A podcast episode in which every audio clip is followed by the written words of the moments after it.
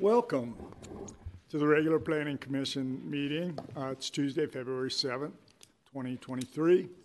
Regular meetings of the Blacksburg Planning Commission are held on the first Tuesday of each month at 6:30 in the Roger E. Hedgepath Chambers here in the Blacksburg Municipal Building at 300 South Main Street.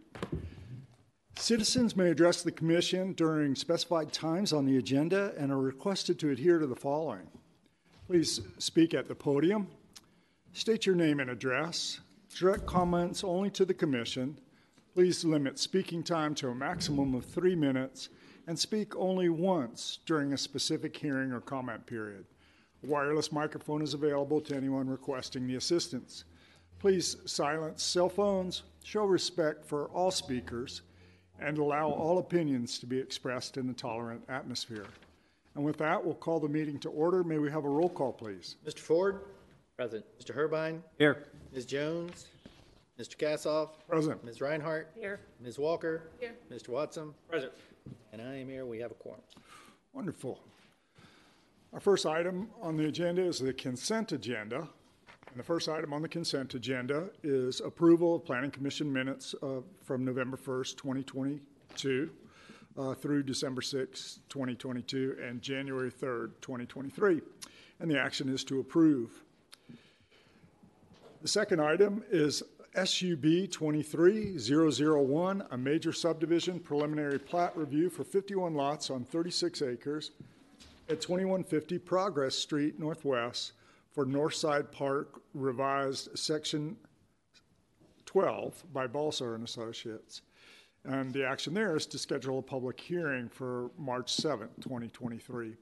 The third item is rezoning 23001 ordinance 2014, which is a request to rezone 0.816 acres of land from DC downtown commercial to PR planned residential at 208 Turner Street Northwest by Steve Simonis of Balser Associates, the applicant, for 208 Turner LLC, the owner. And the action is to schedule a public hearing for March 7th, 2023.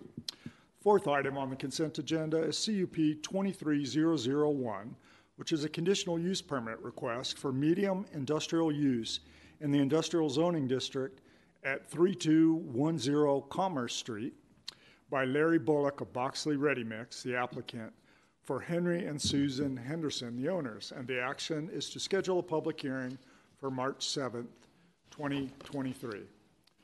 The fifth item on the consent agenda is rezoning 22004 ordinance 2007, which is a request to rezone 44.85 acres of vacant land from RR1 rural residential to PR planned residential at 1006 Glade Spring Road by Meredith Jones of Eden and Associates, the applicant, for Carrie Hopper of Glade Spring Crossing LLC, the owner. And the action there is to cancel the February 7th, 2023 public hearing and reschedule for March 7th, 2023. With that, do we have a motion? I move Planning Commission approve the consent agenda as presented. Second. All those in favor? Aye. Aye. Wonderful. Moving on to public hearings for the evening. Our first public hearing is Conditional Use Permit 22007. Conditional Use Permit Request for Personal Improvement Services in the Office Zoning District at 2200 South Main Street by Stall Fitness LLC, the applicant, for AWA 2200 Holdings LLC, the owner. And we have a staff presentation. As Andy mentioned, this is CUP 22-0007 for personal improvement services in the office zoning district at 2200 South Main Street. The acreage is 0.1 acres as part of the building, but a 2.886 acre total site. The current use is office for TRC companies. The current zoning is office, and the proposed use is personal improvement services for Fit Body Bootcamp. This is an aerial showing the parcel outlined in blue. South Main Street runs along the frontage of the parcel, and you can also see the bus stop locations on this image. In terms of existing conditions, the building itself is about 20,000 square feet. It's a multi-tenant building, and it's currently undergoing renovations. It was previously occupied by Moog Components. TRC currently occupies about 16,000 square feet for the office use, and Fit Body Bootcamp is proposing to operate in the remaining 4,000 square feet. This is an image just showing the outside of the site from the front of the building. As I mentioned, the request is for personal improvement services. The business itself has been operating in Blacksburg since 2017 and has outgrown the current location at Tech Village Center along Prices Fork Road. Office is a by right use, but personal improvement services are allowed by CUP in the office district, and no additional exterior improvements are proposed with the application. This was included in your staff report and just includes the zoning definitions for both general office, which is part of the use for the building, and then the proposed personal improvement services. Conditional use permits are evaluated per section 1181 of the zoning ordinance for conformity to the comprehensive plan, the zoning ordinance, and a minimum adverse impacts. This shows the future land use for the parcel. Again, the parcel is outlined in blue. You can see that the future land use is commercial.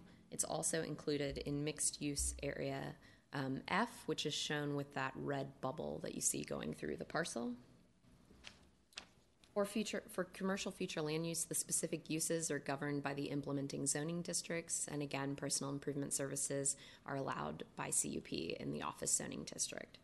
This is also an employment area on the neighborhood employment and service areas map, and additional information on the comp plan was found within your staff report.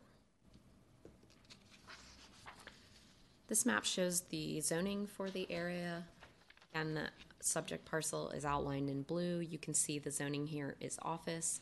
There's also research and development nearby, as well as planned residential and general commercial.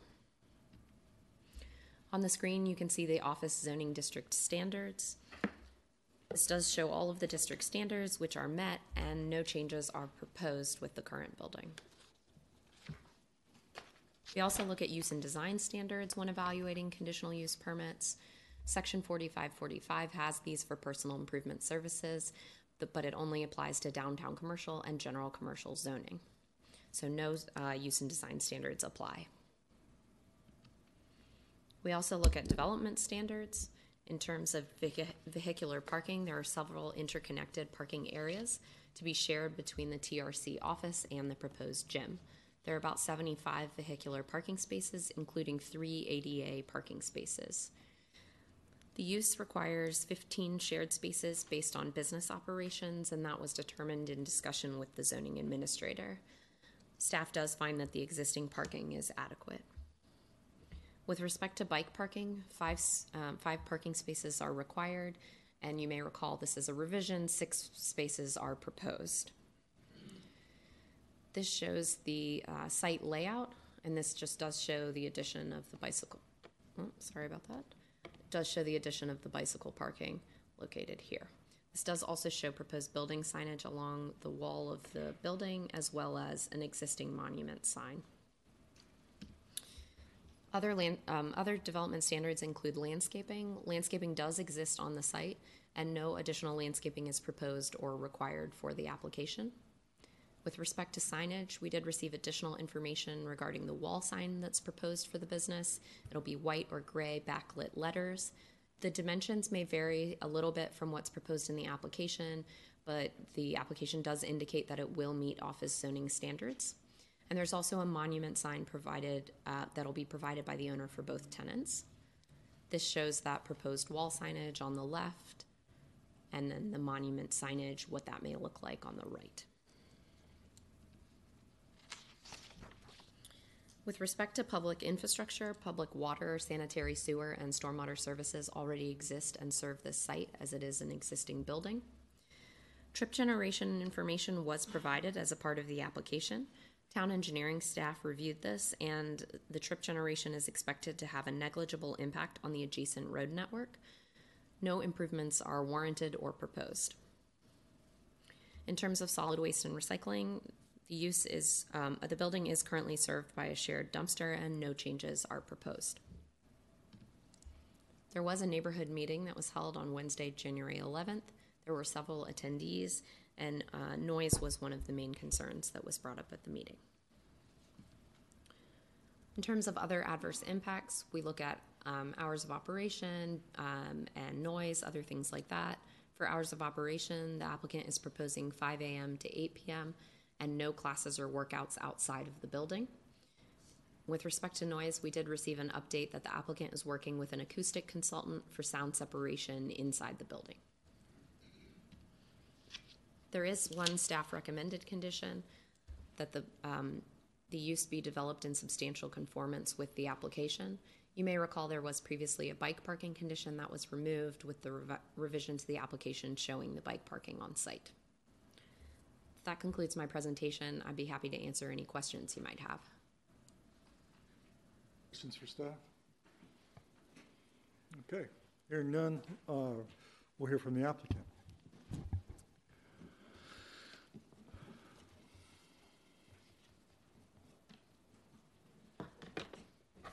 Good evening, Steve Simonis with Balser and Associates. I've got a very, very short presentation this evening. I won't use my 10 minutes tonight for sure. I did just want to just address a couple of the items that Collie mentioned. We really only heard three things that we needed to update from our Planning Commission work session meeting, which was the signage, which we've shown you tonight.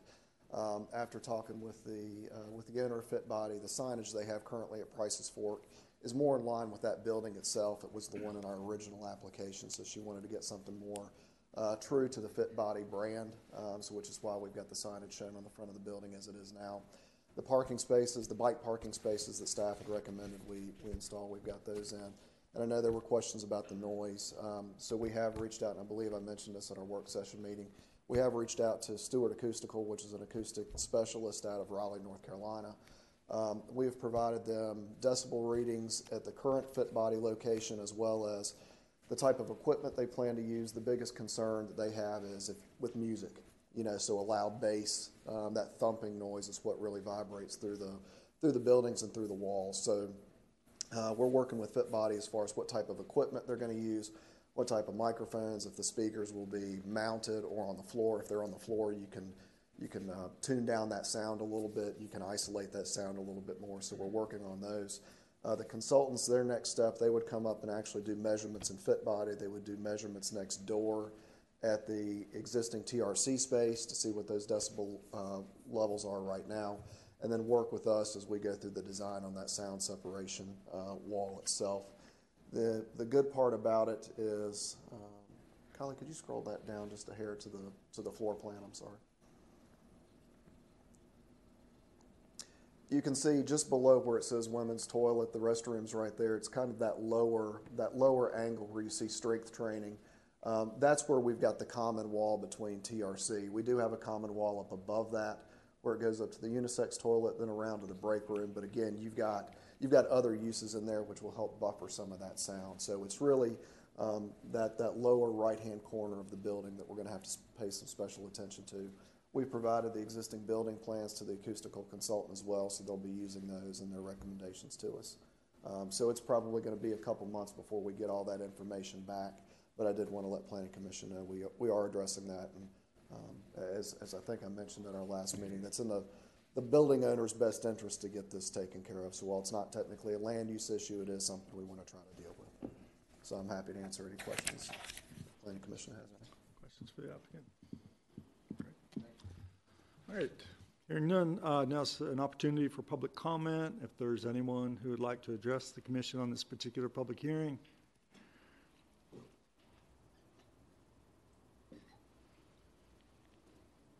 Good afternoon, thank you for the chance to speak. I represent TRC companies. It's basically TRC Engineers. We are a civil engineering firm, used to be Draper and Associates, and we occupy the space that would be adjacent to the proposed use. Noise is a concern for us. During the time I've been at TRC, there's been a lot of construction, remodeling going on in that proposed use space. and I happened to be near that that wall he was pointing out. And even though I have a enclosed office myself, a lot of my colleagues, my team works out in the open and kind of a wide open common area. So during construction, we could hear the sound of music from the construction crew pumping through the wall with bass, I think, that was considerably less than what we can expect from the proposed fitness center.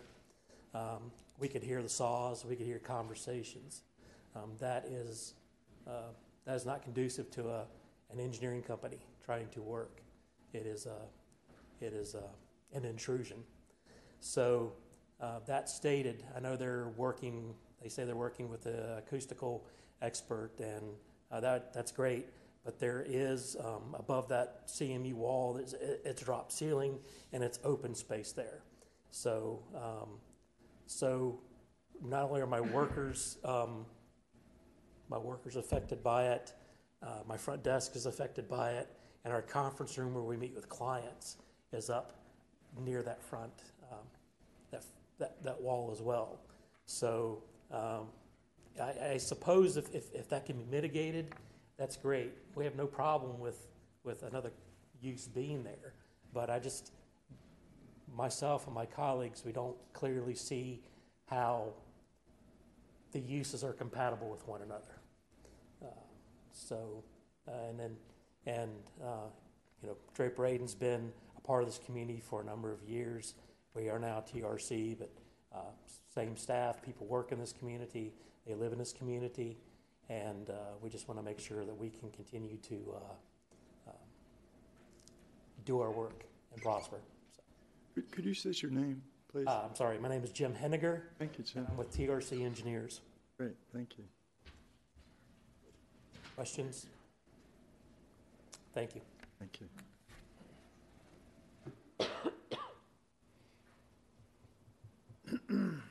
Any further public comment on this particular public hearing? All right, hearing none. Applicant rebuttal. The Planning Commission has any further questions after Mr. Henniger's. No. Okay. Okay. All right. Do we have a motion on for this public hearing?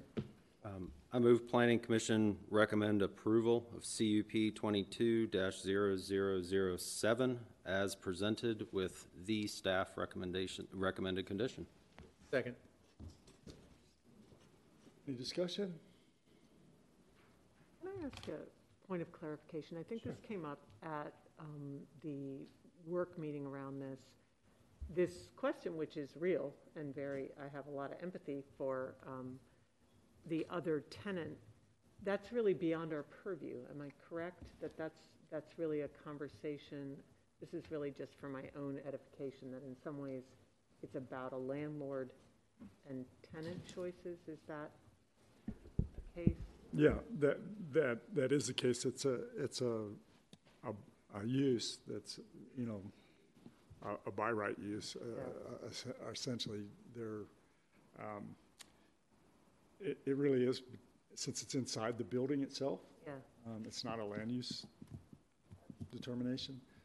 It's just and therefore we can't really speak to that concern. Speak to that issue.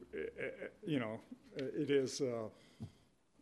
It could be a potentially unfortunate marriage of uses, mm-hmm. but that's really going to be the headache of the owner. Down the road to make their tenants happy. So if the owner's willing to take on that burden,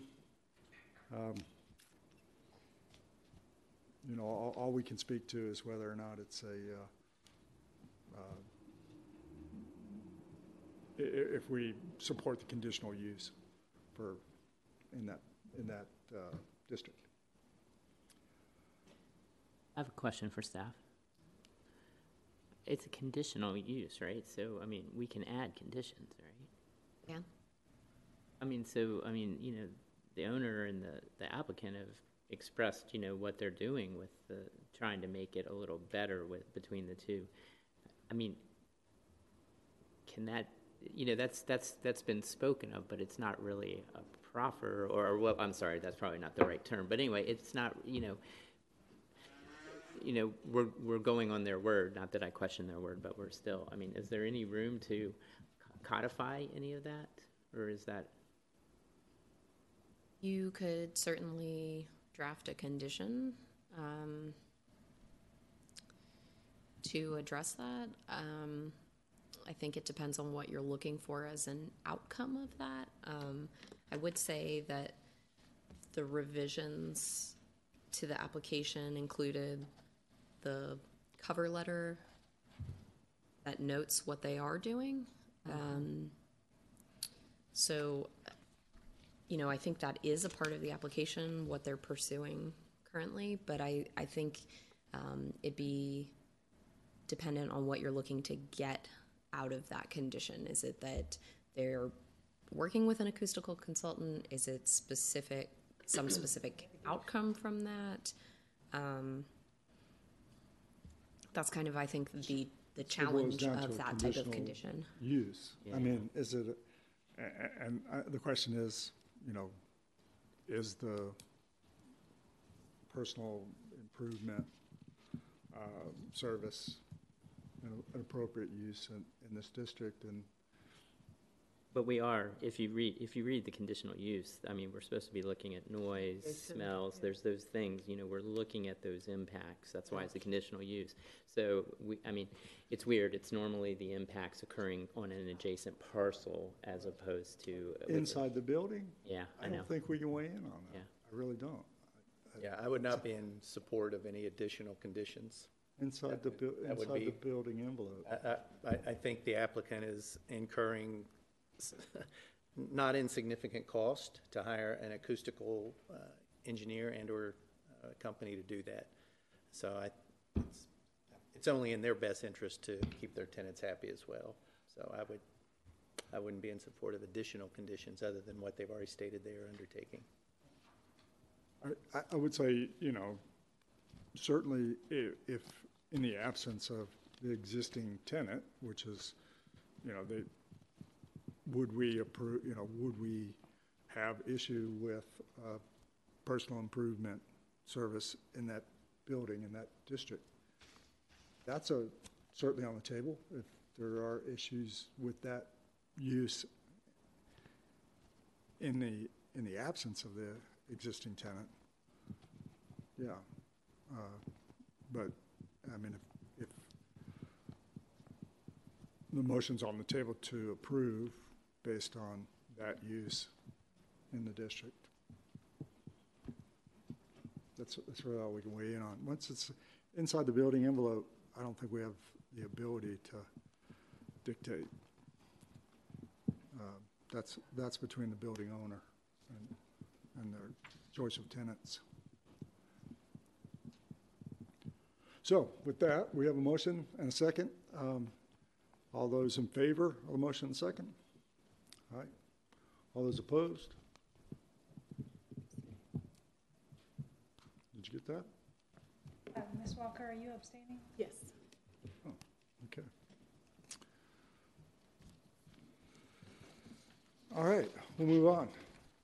The next item on public hearing, and the next public hearing is rezoning 22003, ordinance 2003. Request for an amendment to a previous rezoning ordinance, number 746, to modify a planned commercial zoning district, including permitted uses at 1055 Plantation Road by Broad Street Partners, the applicant for Blacksburg Green BLD LLC, the owner. Also, in this public hearing, we'll hear a combined staff presentation for the CUP 22006, which is a conditional use permit for a mini warehouse use in the planned commercial zoning district at 1055 Plantation Road by Broad Street Partners for Blacksburg Greens BLD. So we'll have a combined staff presentation, a combined applicant presentation, opportunity for public comment, and then we'll follow through with separate motions, one on the rezoning and one on the CUP. So with that, we'll start with the staff presentation. I'll start with the rezoning 22-0003. This is the Plantation Road Planned Commercial Rezoning Amendment. The applicant is Broad Street Partners for the owner of Blacksburg Greens BLD. Location is 1055 Plantation Road. The parcel size is 4.573 acres of an existing 9.28 acre planned commercial district. The current use is vacant. Again, current zoning is planned commercial, and the adopted future land use is commercial. This shows the area outlined in blue. You can see Prices Fork running along the bottom of the screen. The bus stops are also shown on this map, as well as the Creek Valley overlay to the north of the parcel. Proposal before you is for a replacement of the concept plan with the proposed application and site layout for only 4.5 acres of the site. It also includes changes to the proffers from ordinance number 746, which was from 1987, and as well as an amendment to allowable uses. And as Andy mentioned, there's also a companion CUP 22-006 request for mini warehouses. This image was provided by the applicant and shows the subject area in purple. We've changed orientation, so Prices Fork now runs along the right side of your screen. The area in pink is governed by Ordinance 746, and again, that is not included in what's being considered this evening. This just shows the general concept plan for the layout, which does show that kind of companion use of the mini warehouses on the back portion of the site, and a future commercial use on the front portion of the site. We'll come back to this again. Rezonings are evaluated per Section 1151 of the zoning ordinance for conformity to the comprehensive plan, the zoning ordinance, the need and justification for the change, and the impact on public services and infrastructure as well as neighboring properties. In evaluating, we first take a look at the comprehensive plan. The future land use is commercial. Specific uses are governed by the implementing zoning district. This is within an urban development area A, which includes notes about traditional neighborhood design, including compact or mixed-use forms, pedestrian and bicycle-friendly streets, and an interconnected transportation network. This is also considered commercial on the neighborhood employment and service areas map that was discussed in your staff report. This is just the map illustrating that information. The future land use is shown as commercial in pink. We also look at the intent of the planned commercial district, which is shown on the screen and was provided in your staff report. As with other planned districts, planned commercial allows for some flexibility in standards, but does require a binding plan. This shows the current zoning for the site. In the purplish gray, you can see the planned commercial. You can also see planned residential as well as rural residential 1 and office zoning in the surrounding area. This is a table showing a comparison between Ordinance 746, which is the 1987 planned commercial zoning district, followed by a column with current zoning requirements for planned commercial, and finally the last column has the proposed district standards. We'll cover these in the next several slides as well, but I do want to highlight here we have front, side, and rear setbacks of 10 feet proposed, with additional front setback of 35 feet for the mini warehouses, an 80% impervious lot coverage, and minimum open space to address the 1987 standard where none was specifically required. On this, the setbacks are shown. You can see these areas along here are those 10-foot side and rear, with the mini warehouses having a larger setback from plantation here, and the setbacks are highlighted on the front lot as well. This also shows the open space. This has been revised from the original application, and it does meet the use and design standards as proposed. That's shown here in the green on the screen along the back here, as well as here and here. As we look at the changes proposed to the Ordinance 746 and the related proffers, we'll first look at fast food or drive-in restaurant use. The 1987 ordinance specifically prohibits these uses. The proposal is to remove the restriction and allow for these uses specifically with the granting of a CUP, and that is part of the proffer statement. There'll be more discussion of uses later in the presentation. We also look at buffer yards. The 1987 ordinance requires a 35-foot west buffer yard and a 30-foot east and north buffer yard. A type C buffer yard would be required between planned commercial and any residential districts under the current zoning ordinance. And then the applicant is proposing a 15-foot west buffer with evergreen trees only, with some retaining wall areas, and then proposing a 50-foot type C vegetative buffer to the north, which is adjacent to residential zoning. This illustrates, this is the landscape plan and does illustrate those buffer yards. This would be that 50-foot vegetative buffer along the northern. Again, this area is zoned residentially. Then we have the 15-foot buffer here along with retaining wall areas and then additional trees along that. Lot coverage was also mentioned in that ordinance specifically, and we've previously covered it in an earlier slide. In terms of green space and landscaping, the ordinance 746 requires 10-foot width green space areas. The proposal is to meet current zoning ordinance parking requirements for dimensions and parking lot landscaping, and meeting the standard for street trees and canopy coverage. Staff does support this revision because the original ordinance is unclear around green space and landscaping. We also look at sidewalks, which are required from ordinance 746. There is an existing sidewalk with no buffer along Prices Fork Road that's proposed to be retained. Ordinance 746 does require sidewalks among the commercial uses, is the way that language reads. The proposal is for sidewalk with buffer along Plantation Road. They have added a sidewalk to the south side of the Crisp Road connection that connects to the Retreat Trail and also the mini warehouse use. Trail is also being provided along Prices Fork Road, connecting to the existing Retreat Development Trail as well, and this does meet town standards. Ordinance 746 also speaks to connectivity to the west. The proposal does show the connection to Crisp Road as part of that was built as part of the retreat as required. The ordinance also included provisions for an architectural review board. This is not currently existing, likely due to the amount of time that's passed since that was adopted, and the applicant is proposing to remove this proffer.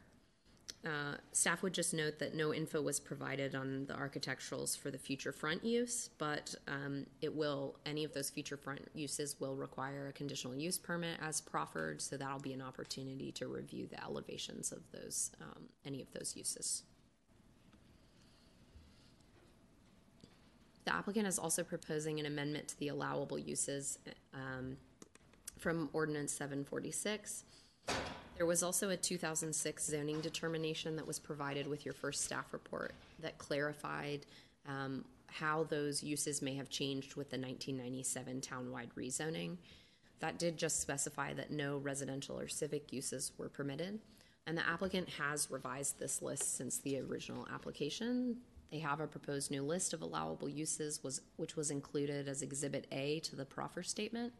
It does specify, the application does specify mini warehouses for the rear portion of the site, and that the front 1 acre parcel would be shown as future commercial development.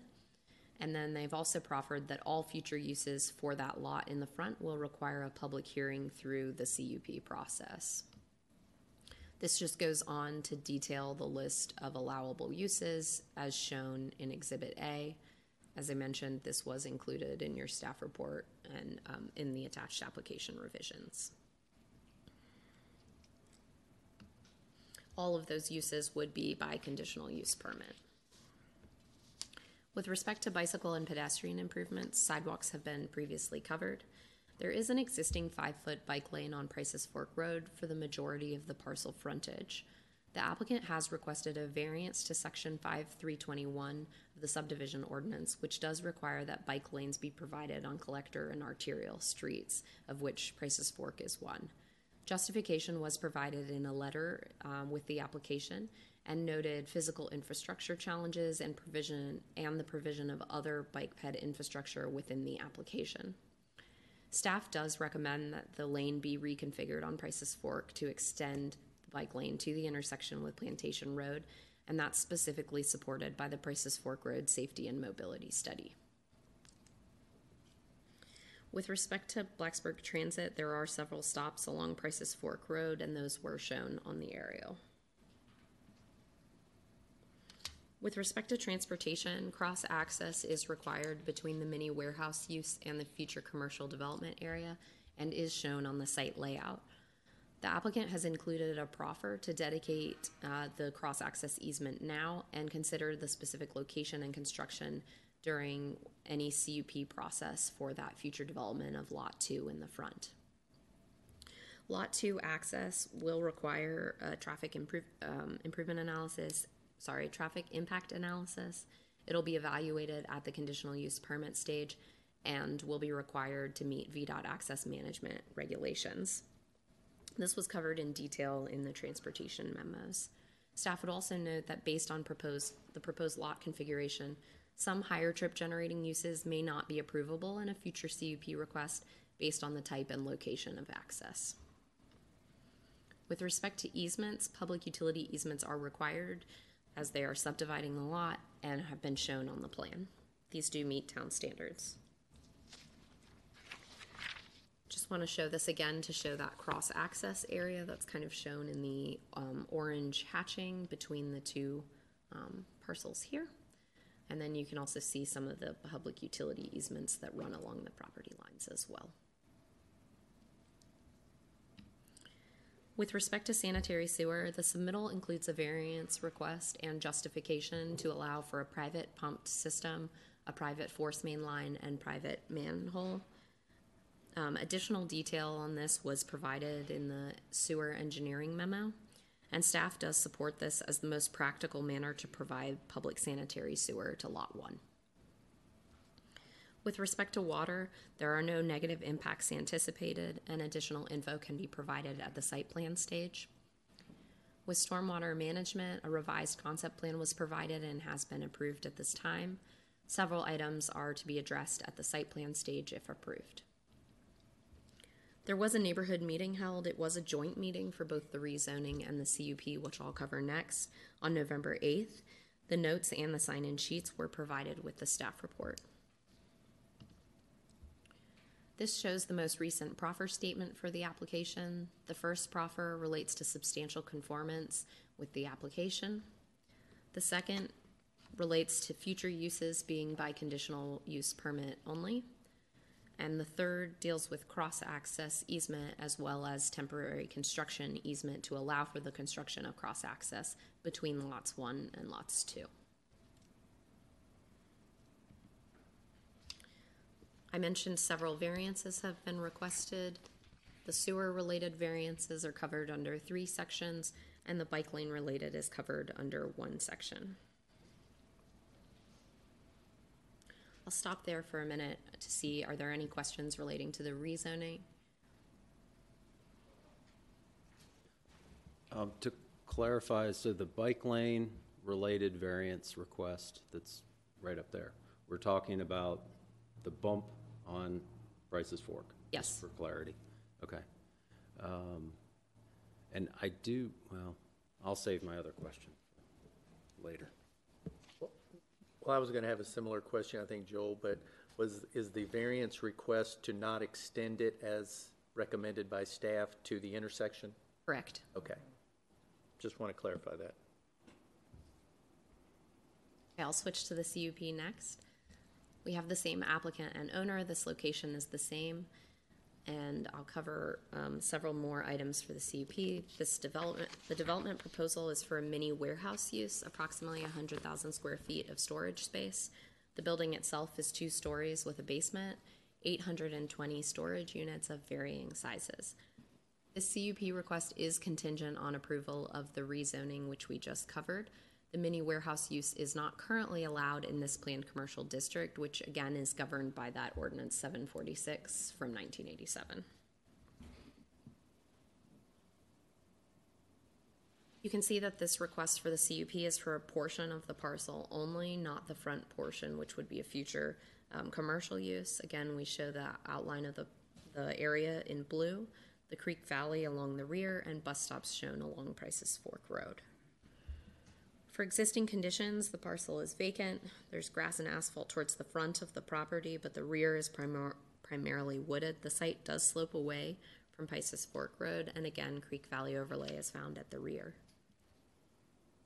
As I previously mentioned, CUPs are evaluated per section 1181 of the zoning ordinance for conformity to the comprehensive plan, the zoning ordinance, and minimum adverse impacts. This was also included in your staff report. As with the rezoning, we also evaluate the CUP with respect to the comprehensive plan. The future land use is commercial. Mini warehouse use is allowed by CUP in planned commercial when it's specifically allowed in a planned commercial district. Again, this is a portion, the parcel is within the urban development area A and is a commercial area on the neighborhood employment and service areas map. This shows the future land use. Again, it's shown here in pink for commercial. And the zoning, the purple gray is the planned commercial district with planned residential to the west and RR1 to the north. This shows the zoning district standards for planned commercial. This analysis for the application is based on the proposed standards from the related rezoning should it be approved. These are all met as proposed. This shows that same site layout, which does show this front, rear, and side setbacks, maximum lot coverage, and open space. Several district standards address building and site design.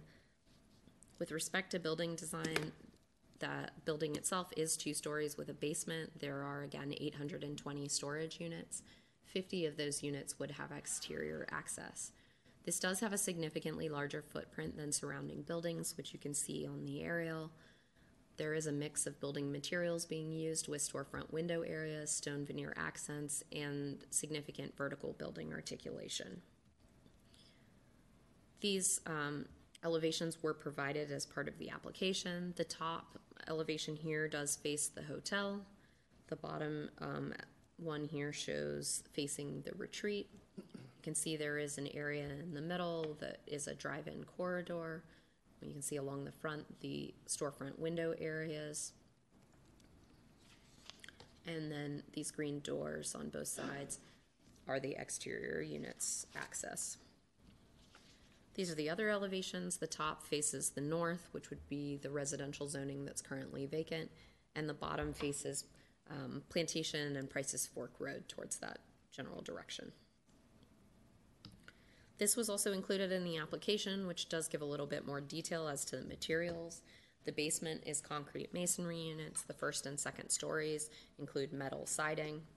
The doors, the exterior doors are metal roll-up doors. The front, as I mentioned, has large storefront windows, and there are areas with stone veneer as well. The applicant also included several renderings within the application. This shows the retreat side of the application. And I point this one out primarily for the green area. The next slide does show the HVAC units, which will be behind that parapet wall you can see here. Where those are screened from view by that parapet. We also look at development standards. The first we'll look at is landscaping. The submittal does show street trees, parking lot landscaping, revised buffer yards, and tree canopy calculations. The buffer yards were discussed with the rezoning, and these standards are met. This again shows the landscape plan, which does include all of those elements. You can see the buffer yard along the west and northern areas, as well as street trees and canopy coverage calculations. We also look at vehicular parking. The submittal includes approximately 560 square feet of office. 3 spaces would be required, with a maximum of 4 being allowed. That's based on a 1 space per 250 square feet of office space, and 2 spaces per on-site caretaker residence, of which none are proposed. However, based on the number of units and the scale, and in discussion with the zoning administrator, parking above the maximum is appropriate in this location and can be considered as part of the conditional use permit. 7 spaces are proposed. The applicant has also included a vehicular loading space, a Class B space, within that drive-in corridor, meeting the town standard. With respect to bicycle parking, the revised submittal shows 5 bicycle parking spaces. The type and spacing can be confirmed at the site plan stage. Signage is also proposed, and that is shown as part of the rezoning.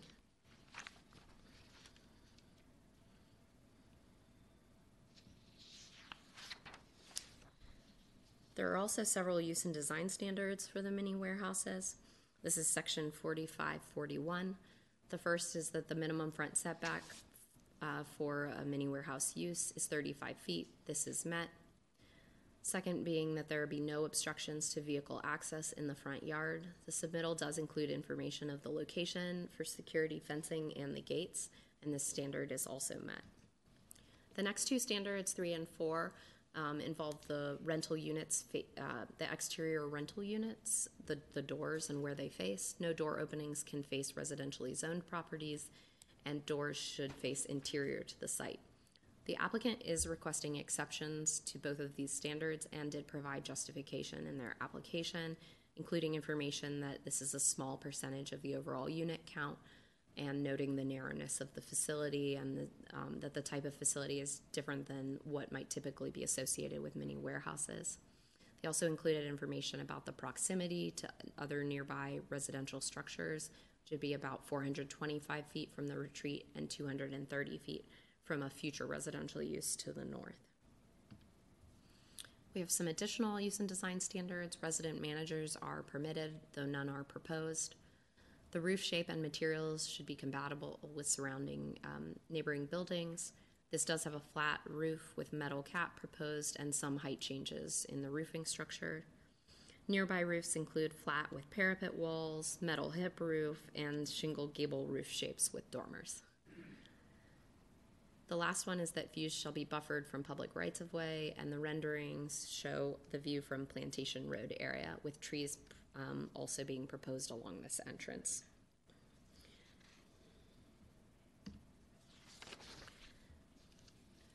With respect to pedestrian improvements and impacts on infrastructure, sidewalks are required and are proposed. These were discussed with the rezoning and can be shown here along Plantation, as well as along Crisp Road, with a crosswalk to the building and a connection to the trail. We also look at transportation impacts. A level of service analysis was provided. The analysis does include the cross connection to the Retreat as envisioned during its development and the 1987 rezoning. Prices Fork and Plantation intersection will be impacted with increased delay and queuing. The overall impact based on these changes to the level of service is acceptable per town code, and no improvements are warranted or recommended. And additional information on this was provided in your engineering memo. With respect to cross-access and public utility easements, both of these were previously discussed with the rezoning and do apply here as well. Solid waste and recycling is also reviewed. The submittal does propose a dumpster and enclosure in the northeast corner of the parcel. It will be locked and it's intended for use by the on-site management only. Water and stormwater management were both covered as part of the rezoning. Sanitary sewer was also covered, and I just note again, sewer variances are requested that were covered with the rezoning as well. We also look at business operations. The revisions did include narrative regarding operations, including information about the hours of operation, which are proposed to include Monday to Saturday from 9 a.m. to 6 p.m. with on-site management, as well as 7 days a week, 6 a.m. to 9 p.m. for after-hours access. The applicant has indicated that lighting will meet town standards and that access is being provided fully around the building. Again, there was a neighborhood meeting for both the CUP and the rezoning jointly, and those sign-in sheets and notes were attached to your staff report. There are 2 staff recommended conditions. The first is related to substantial conformance with the application as well as the rezoning, and the second is regarding the bicycle parking, specifically just the type of bicycle parking to be provided. And then this is a summary of the exceptions and variances requested. And I've tried to note here the unit doors, those are two use and design standards. Those apply to the CUP. The parking above the maximum is also for the CUP.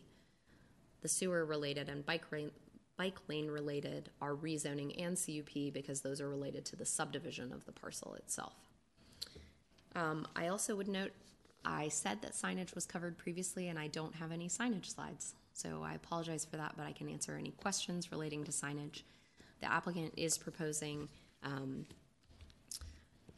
3 wall signs on the mini warehouse building, as well as a shared tenant monument sign along the frontage of the parcel on Prices Fork Road that would be used by the whole planned commercial district.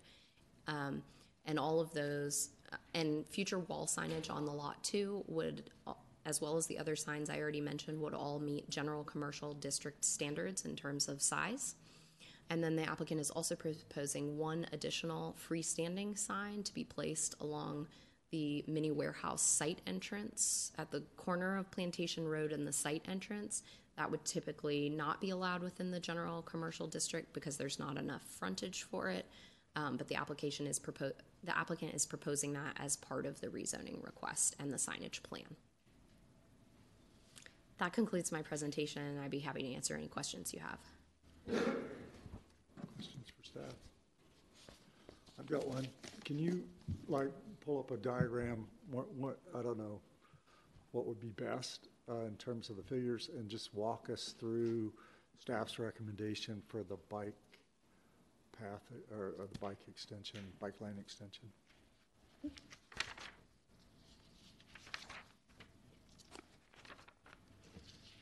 So this will probably be the best image to show the area. It's not very zoomed in, but the area we're specifically talking about is along Prices Fork Road. The bike lane does exist for this portion, so the majority of the frontage. The area we're talking about is here to reconfigure, which would require moving of the sidewalk area, curb and gutter. There's a utility box in the ground that would need to be relocated along with that. Those are the primary items in coordination with engineering that we found would need to be adjusted as part of that. The applicant will be doing some work in this area, not specifically that work, but some work in this area in order to build the sidewalk that goes here as well as the trail which ties in here.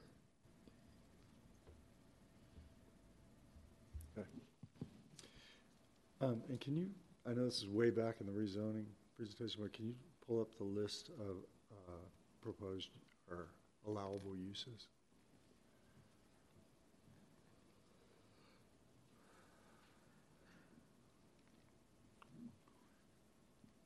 So just to be clear, these are the only uses that would be allowable, but each of them would require a conditional use permit.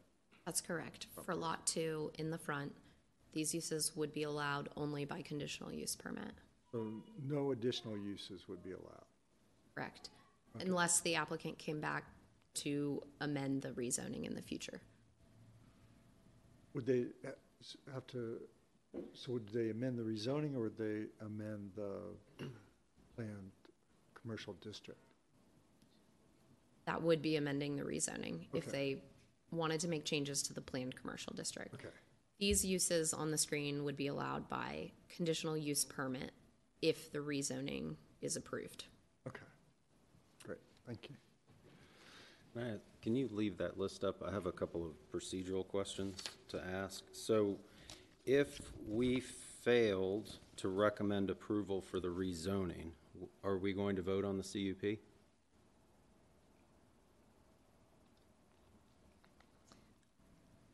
Yes. Okay. I think so.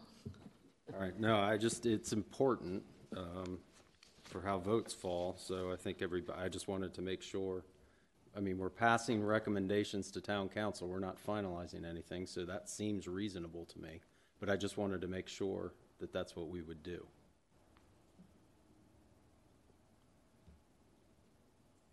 Yeah, I think yes, it is the CUP is contingent upon approval of the rezoning, so it cannot occur unless the rezoning is approved. Right. That's why I was thinking that we might hit an impasse. Right.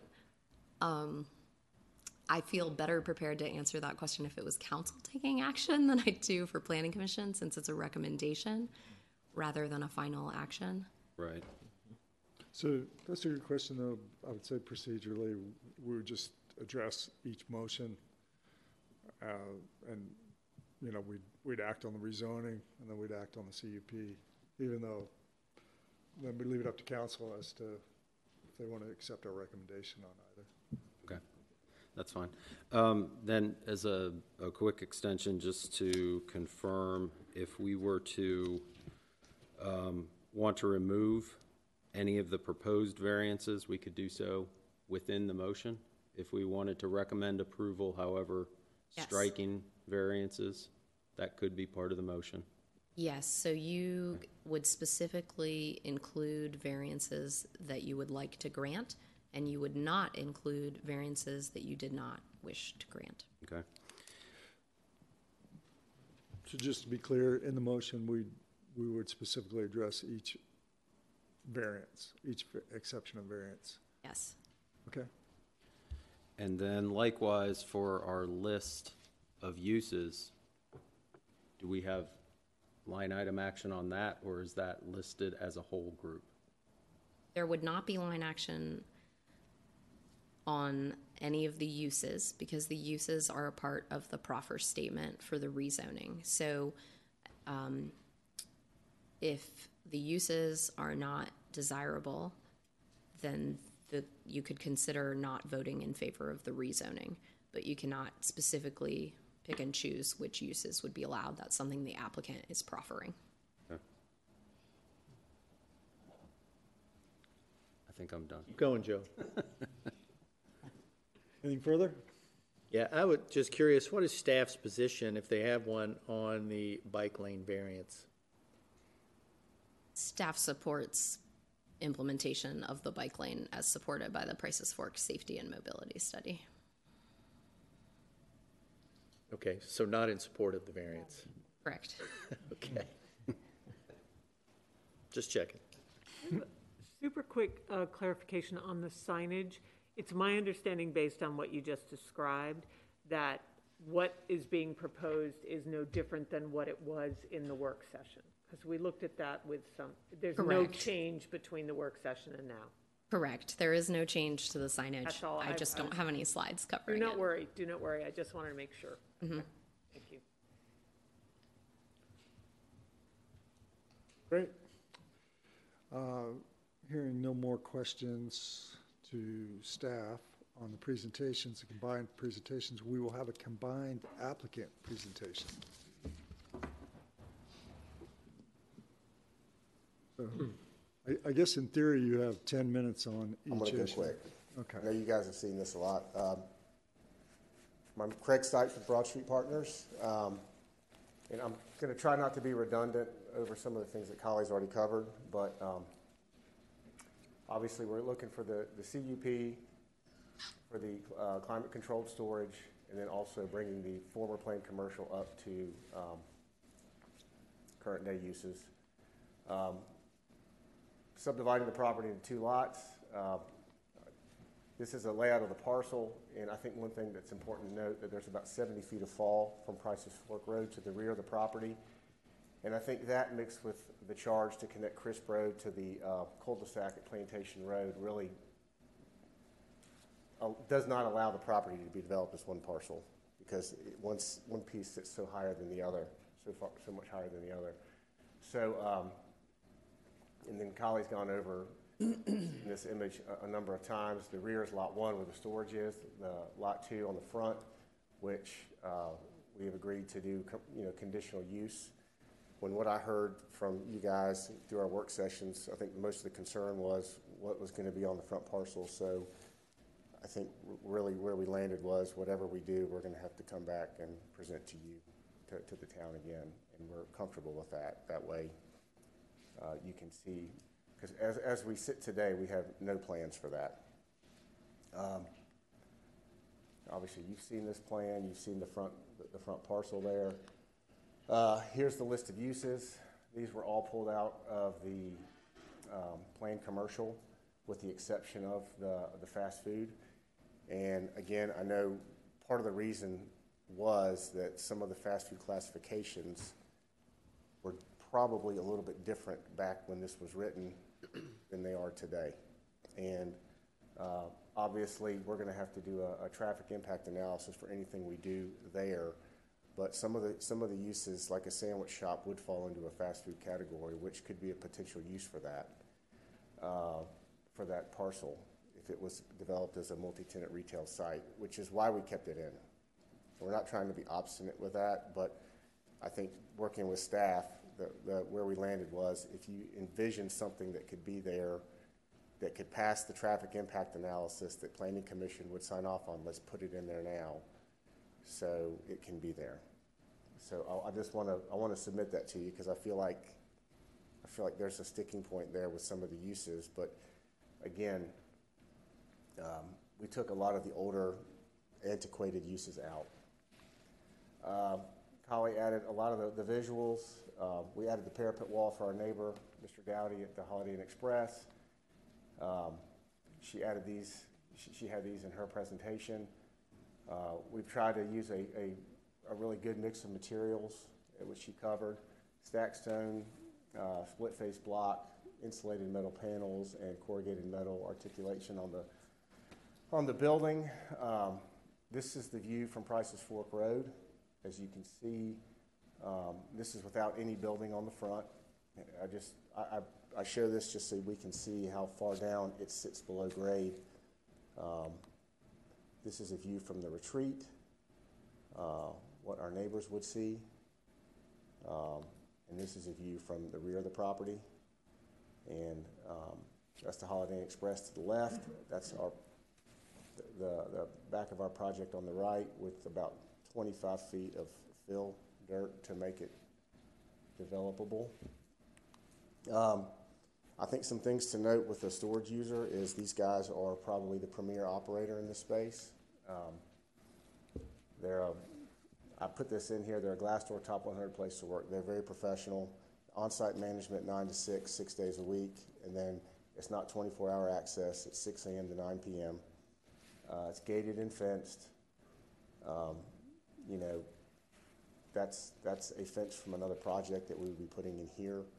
You know, so I think I show that to show that it's not razor wire and pit bulls. This is a nice storage facility that I think will be developed with a lot of care.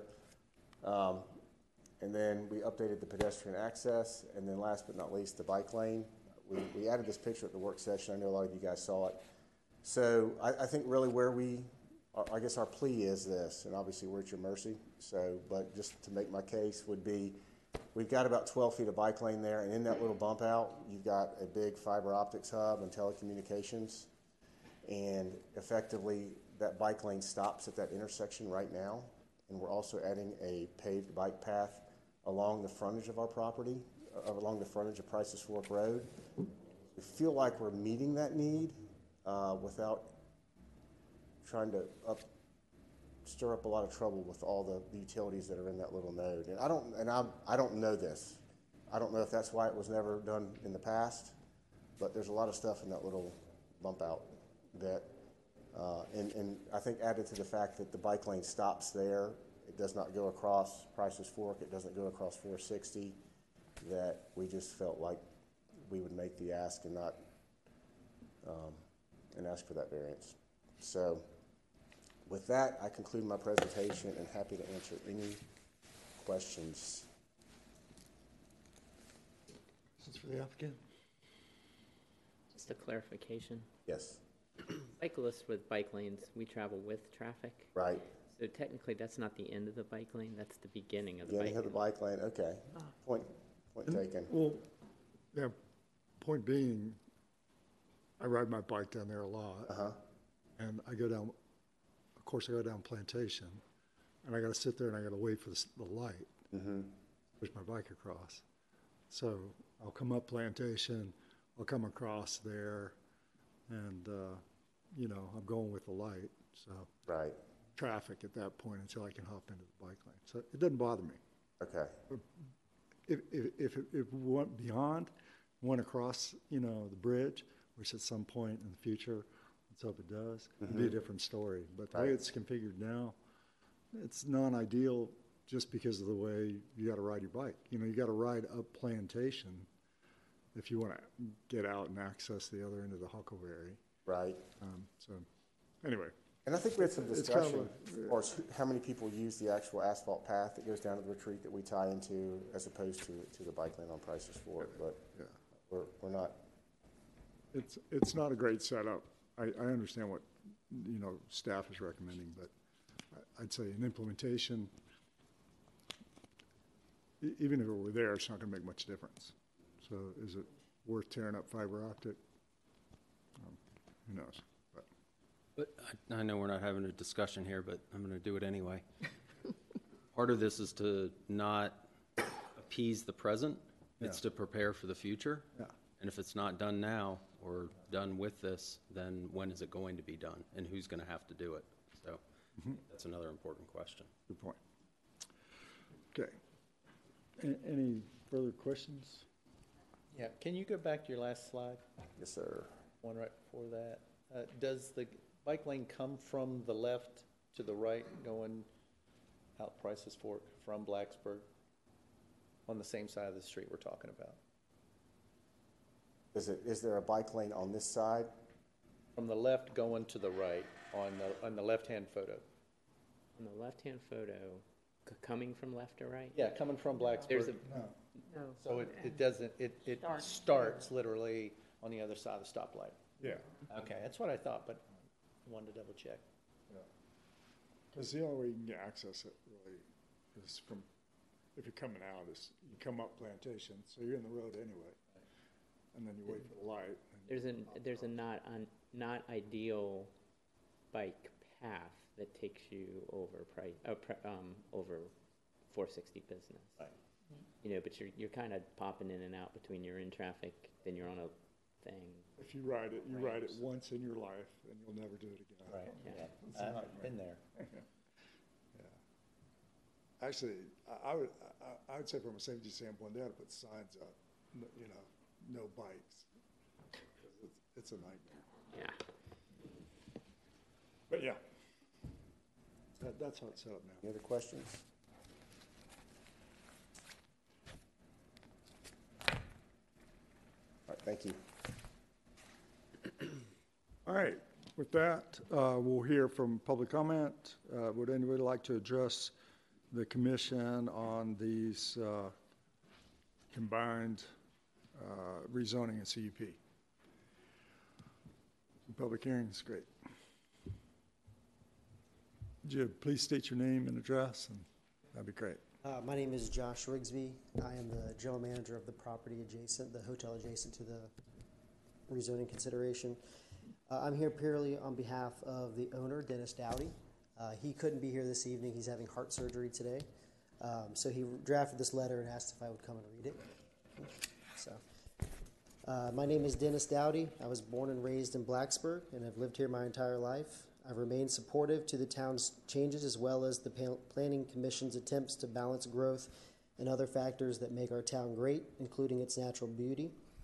Regarding the rezoning application and special use permit referenced above, please be advised that our company, Blacksburg Hospitality Group, LLC, DBA Holiday Inn Express and Suites, remains opposed to the two applications. Since opening our hotel in August of 2000, we have generated and paid to the town over $2.5 million in occupancy taxes and approximately $250,000 in real estate taxes. After having invested millions of dollars in our location and establishing it successful, viable business that furnishes first-class services and accommodations to our community, we now feel our continued success is at risk. If this one final parcel within the PCD is rezoned, it will allow many more varied uses that were envisioned, uses then were envisioned in 1987, many of which would challenge the visual integrity of the entire district, While the mini warehouse project being proposed may offer services or facilities that may be needed in Blacksburg, we feel this particular use would negatively impact the view shed we, the town, are committed to protecting. We and the town are committed to protecting. We purchased our site in 1999 with a full understanding of the building standards and other restrictions that were inherent in the planned commercial district in which we were located. At that time, and until just recently, we were confident that these restrictions would apply to whoever developed the remaining parcel in this PCD and that our investment would be protected. Our project was guided by the state and local codes and restrictions for buffer zones, landscaping requirements, exterior lighting, signage, stormwater management, building heights and materials, and other strict but necessary standards. This planned commercial district also assured that only certain types of business would be located in this district, those that were compatible with and or complementary to our hotel. May offer a scenario from the perspective of a guest. It's a home football weekend and a group checks into our hotel. As requested, they have been assigned rooms facing west on one of our upper floors. They have stayed with us before and enjoyed the vistas offered by those particular rooms. They entered their rooms and opened the blinds only to see a huge building with the footprint 420 feet long, longer than a football field. But it's not a football field. It's a warehouse with a flat metal roof, no grass or goalposts, no football players, no cheerleaders, just 41,000 square feet of metal roof. And this warehouse is surrounded by asphalt, very little landscaping, and a few feet of sidewalks, all of which are on the other side of the building, and the asphalt is surrounded by a retaining wall that is purported to provide some architectural screening, and there will probably be a high chain link security fence at the top of that retaining wall. Then comes the buffer zone, which by virtue of the rezoning has been reduced from 35 feet to 15 feet. This zone has been identified as the green area and does not contain any trees, although enough room and none required. Only grass, hopefully well-maintained grass. If I'm one of those guests, I immediately close the blind and turn on the television. At checkout, maybe they will say something to the clerk or manager about paying a higher special event rates and then being disappointed with the view, or maybe they would just stay somewhere else on their next return to Blacksburg. Thank you for your time and consideration.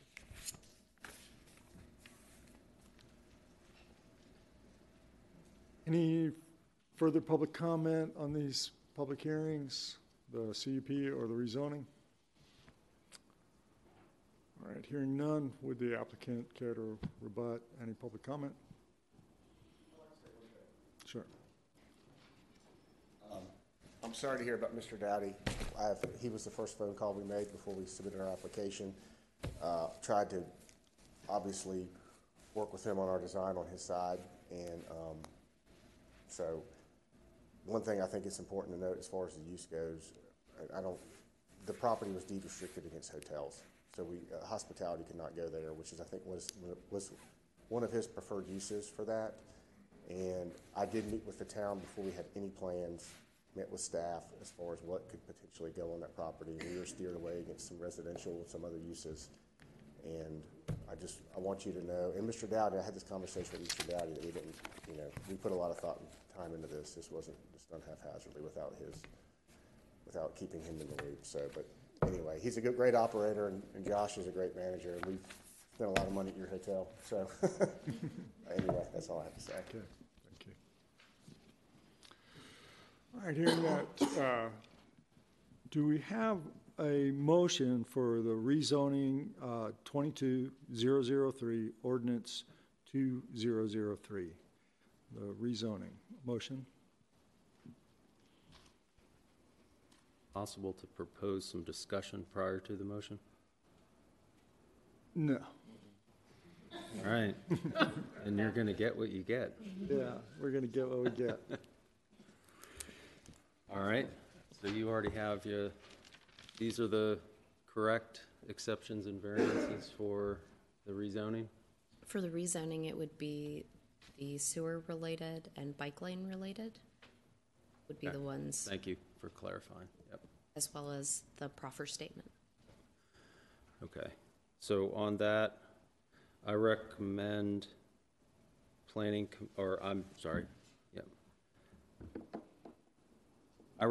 planning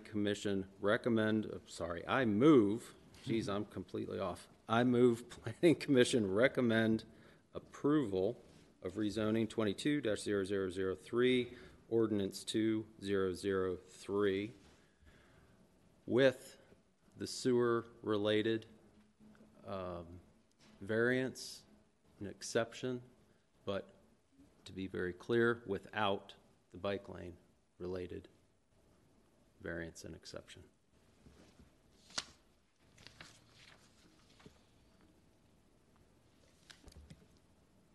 You have a second?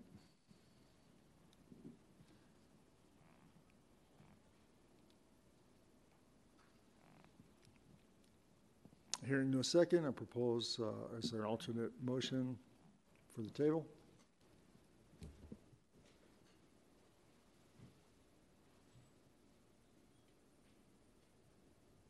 You gotta have a motion, you gotta have a second.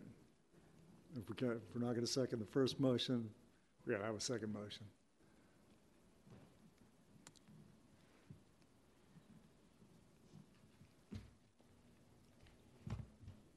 How about I second the motion on the table so that we can have some discussion? Second. Great. We have a motion and a second. Do we have discussion? I'm afraid I did not hear that. Mr. Reiner, would you mind saying that again? I second Joel's motion. Okay. So we have a motion and a second with the rezoning with the sewer related exceptions and variances. But not the bike lane. Yeah. We have any discussion? So I have one point, which is maybe where the second got held up. I am struggling with this not accepting the bike lane variance. Ignorant question. I am curious, maybe this is for the staff, with the recommendation that that variance be denied, did the town, does the town accept what the applicant is saying, which is the enormity of what it will mean to do that? I look at the picture and my brain thinks surely there's a way to continue that bike lane without disrupting all of that infrastructure. Was that any part of the town's assessment of the ways in which that bike lane could be extended without what the applicant is understandably concerned about, which is the potential for disruption to that infrastructure? So we review that based on the information provided by the applicant and our general knowledge of the existing conditions. Mm-hmm. I would say that you can see visibly kind of what's in the picture, but there's not a lot of detail provided by the applicant about the level of what would actually need to be addressed. So we did review it based on our knowledge of the location, the desired plans and information in those plans that the town has, and then based on kind of the engineering field observation. And I would say that based on those conclusions, in consultation with engineering staff, they felt with a subdivision and a project of this scale, that our recommendation would be to include changes to the bike lane. Can you pull up the pictures again? Do you want to? Craig has better pictures. Is that? Craig, you want to pull up your pictures? Well, I can pull them up. Okay. Right. I just mean, yeah. Is this the one you're talking about? Yeah. Mm-hmm. I mean, would it be acceptable with respect to the bike lane itself? I mean, if they were to just, create some kind of.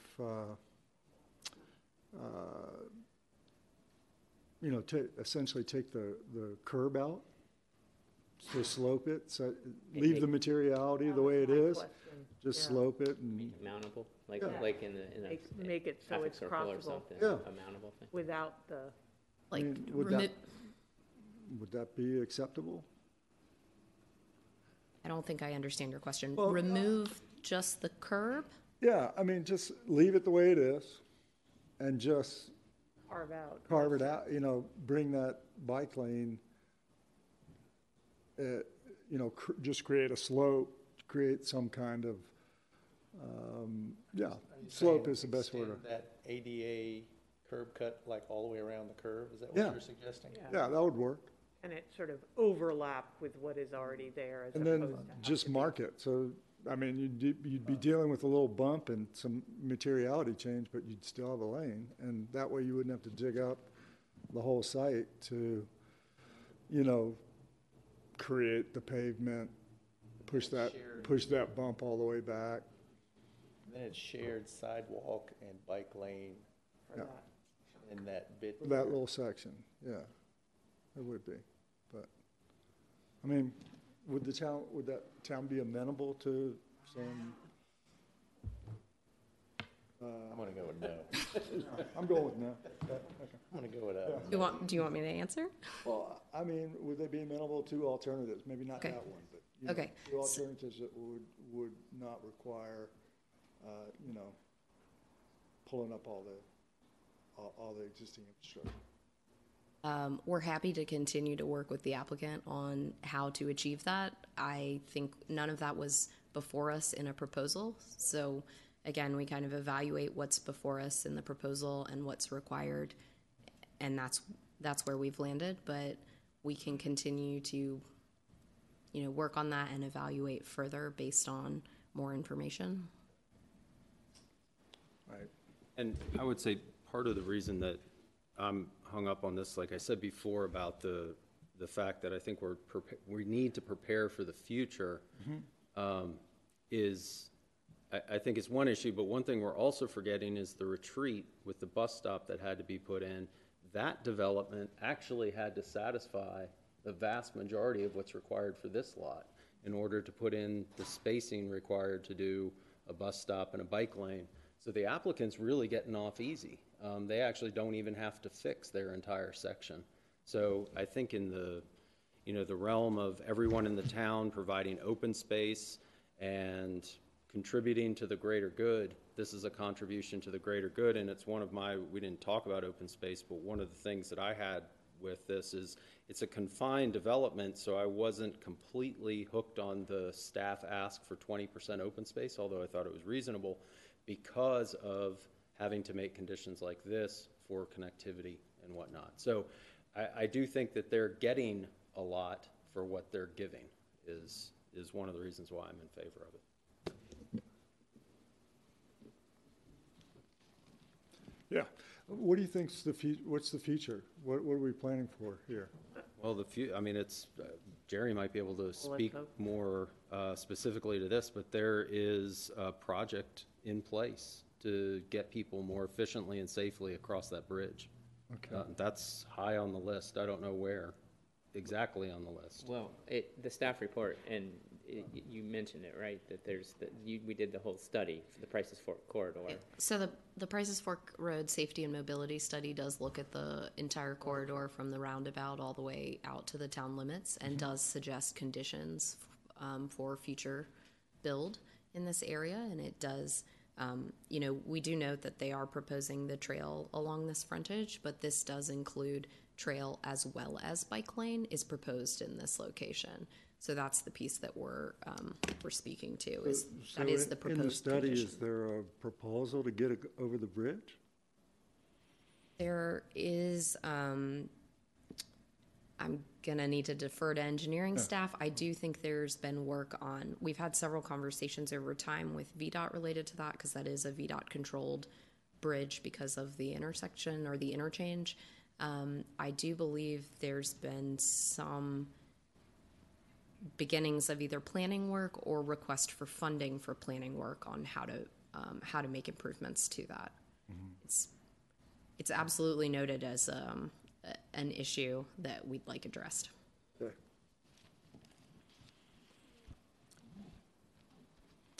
Any further discussion on the rezoning?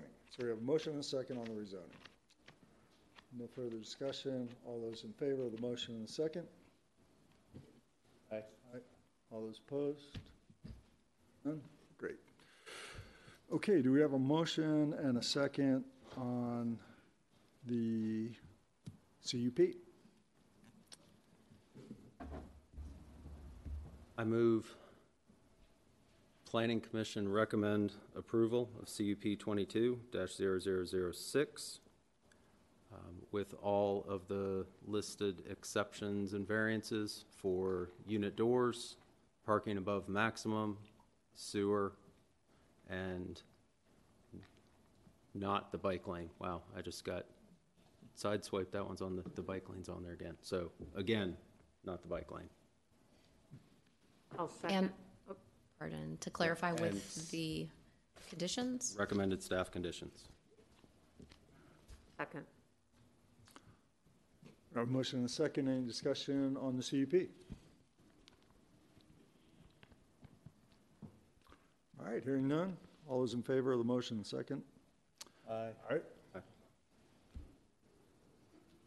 Opposed? you well, have. Oh, we have one opposed? Mm-hmm. Excellent. All right, moving on. The final public hearing for tonight, rezoning 22004, ordinance 207, request to rezone 44 acres of vacant land to planned residential at 1006 Glade Road has been postponed. Public hearing was canceled and is in accordance with the consent agenda. Is proposed for a public hearing on March 7th. With that, we come to citizen comment. This is an opportunity for citizens to speak to the commission on any issue.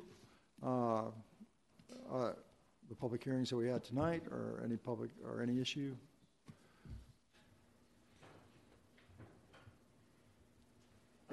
Great. Good evening. My name's Tombo Jones. I live at 1224 Village Way South in the village of Toms Creek. And I'm here tonight on behalf of the Toms Creek Sustainability Coalition. I want to first thank each of you for the time and effort that you put into making Blacksburg a very desirable place to live and a place that we are all proud to call home. I want to thank you for the opportunity to speak here tonight, sharing with you some of the things we support about the Glade Springs Crossing subdivision, and also share with you some of the things we're gravely concerned about. I'm aware that the actual public hearing, as you just stated, is in March and not tonight, but this is the first opportunity that we have had to speak, and there have been multiple opportunities that we have been here and listened to the developer speak, and so we would appreciate the opportunity to share a little bit tonight about our concerns. We've been careful to consider your time, and we're not just going to stand up here and repeat each other. We've thought about this long and hard about our concerns, and we're going to address those in a very methodical manner tonight.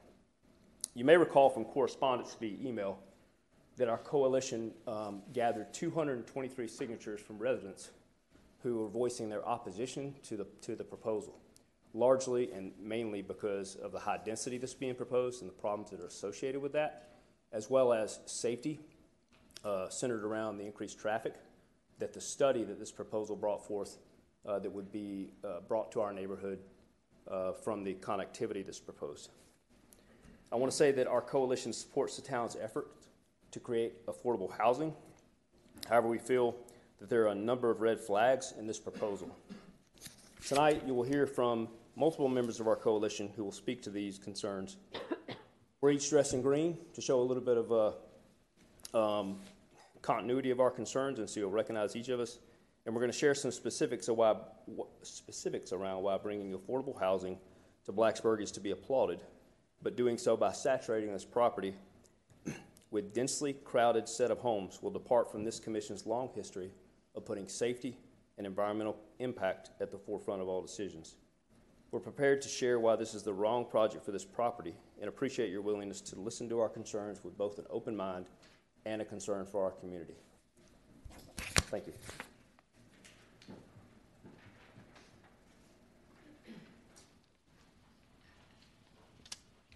Hi there. I've been there before. I'm Guy Acey. I live at 1221 Village Way South, and I want to thank you for your time this evening and the opportunity to speak to you. First off, as Tombo mentioned, affordable housing is a commendable and needed goal for the town of Blacksburg.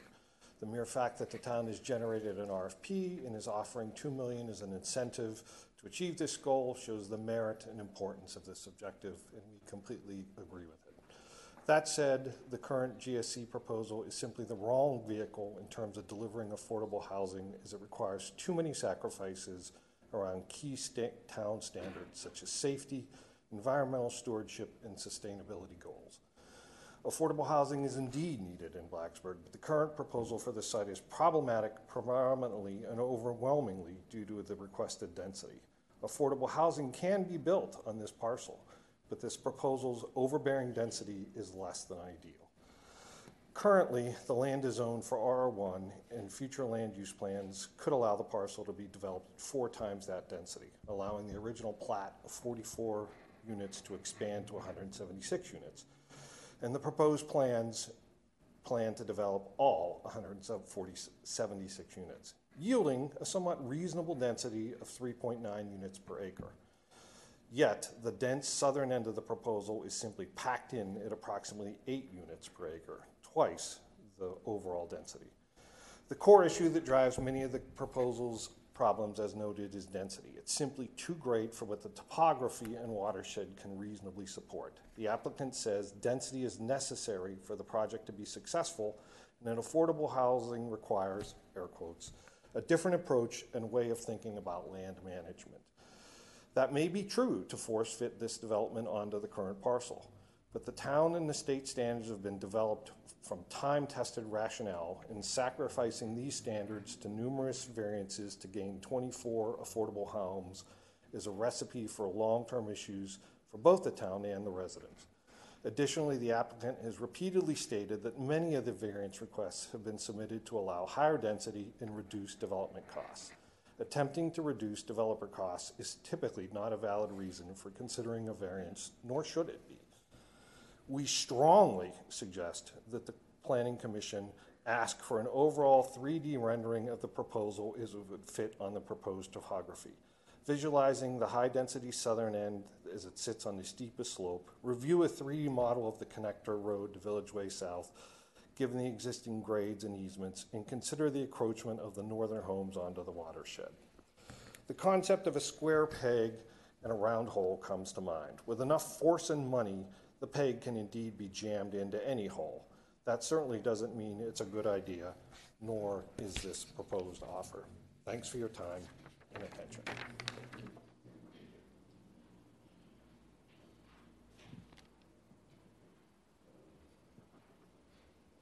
Good evening. My name is Lisa Acey, and my home is 1221 Village Way South. As Guy noted, this proposal's uncontrolled density creates a myriad of cascading issues that require a multitude of variance requests. Given no allowances for garage and an expectation of 2 cars per unit, this proposal will become a sea of asphalt and shingles. With problems concerning turnarounds, drainage issues, safety issues, environmental issues, and a minimal amount of planned tree canopy, these last issues lead to the aggravation of stormwater temperature concerns, and Toms Creek is already listed by the DEQ as a thermally impaired stream. Reducing density would help. It allows for sidewalks, more upfront canopy, and reduce the number of parking spaces required. There are several variance requests that have specific long-term impact to the town in terms of both potential safety and liability concerns. First, variance requests for sidewalks on Street A and E. The developer has indicated that sidewalks are not critical to the development. They also argue that ditches make installation of sidewalks difficult and that density of the proposed development may suffer if a sidewalk is required. Maximizing the density of the development should not be a primary concern driving the town's consideration of this proposal. The primary concern should be to maximize safety. Second, driveways and parking. The current proposal requests to reduce the setback from the edge of a driveway to a property line, and it requests that parking spaces be allowed to back directly onto the street. This has obvious safety concerns, and effectively, portions of the roads will look like parking lots, with only a roll-top curb separating the parking spaces from the street.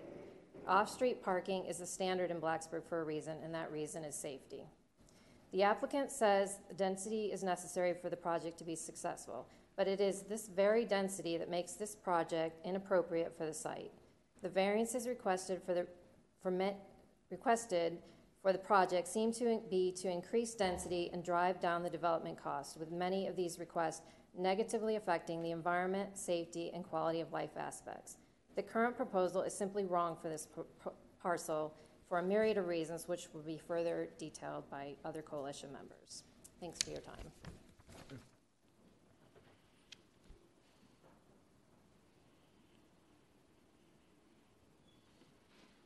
Hello, my name is Rebecca Weaver Hightower, and I live at 1207 Village Way South. As a member of the Toms Creek Sustainability Coalition, I've met with just about all of you. Thanks again for your time.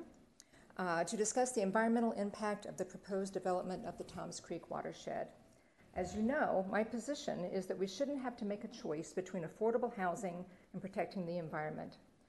If there's one thing that we've learned from watching development elsewhere, including on Strawbells Creek, is that it's much more difficult and costly to try to repair the environment after poor development decisions than to just make the right decisions in the first place. The proposed development is just too much for this ecologically delicate watershed, which is why it's zoned as it is now, RR1. Nothing has changed about the land to warrant the change in density that you were discussing. In fact, quoting the town's own report on the predicted effects of climate change, projected increases in temperature and flooding make the protection of watersheds like this one more important than ever. I urge you to take the time to visit the watershed and walk the steep slopes of the valley. Imagine them covered in asphalt and dense housing of this proposal, and then imagine how anyone can control the flow of warmed and polluted water that runs down the valley. A less concentrated development, one that also includes affordable housing, would not put the same stress on the environment as this proposal. Further, the proposed development's arguments for the mitigation of ecological harm through holding ponds just don't, if you'll excuse the pun, hold water. I have emailed you the design specifications for wet and dry ponds that explain why they aren't recommended for trout streams like Toms Creek. I have sent you information from community members like Tess Thompson, Virginia Tech professor of biological systems engineering, who couldn't be here tonight, that show that the proposed wet and dry ponds will not manage the harm of past and future development, overdevelopment, but will in fact further raise the temperature of Toms Creek when it's already federally classified as a 303D impaired waterway because of elevated temperature. The ponds won't be able to mitigate the synthetic compounds beyond phosphorus that enter waterways from impermeable surfaces like driveways, roofs, and roads, especially not with the scale of development being proposed.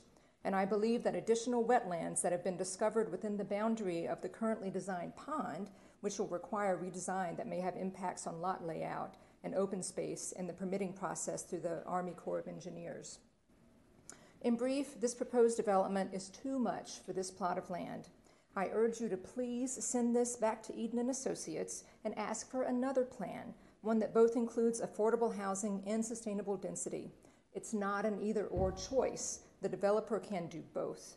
And thank you for your time and service and for making the town of Blacksburg green.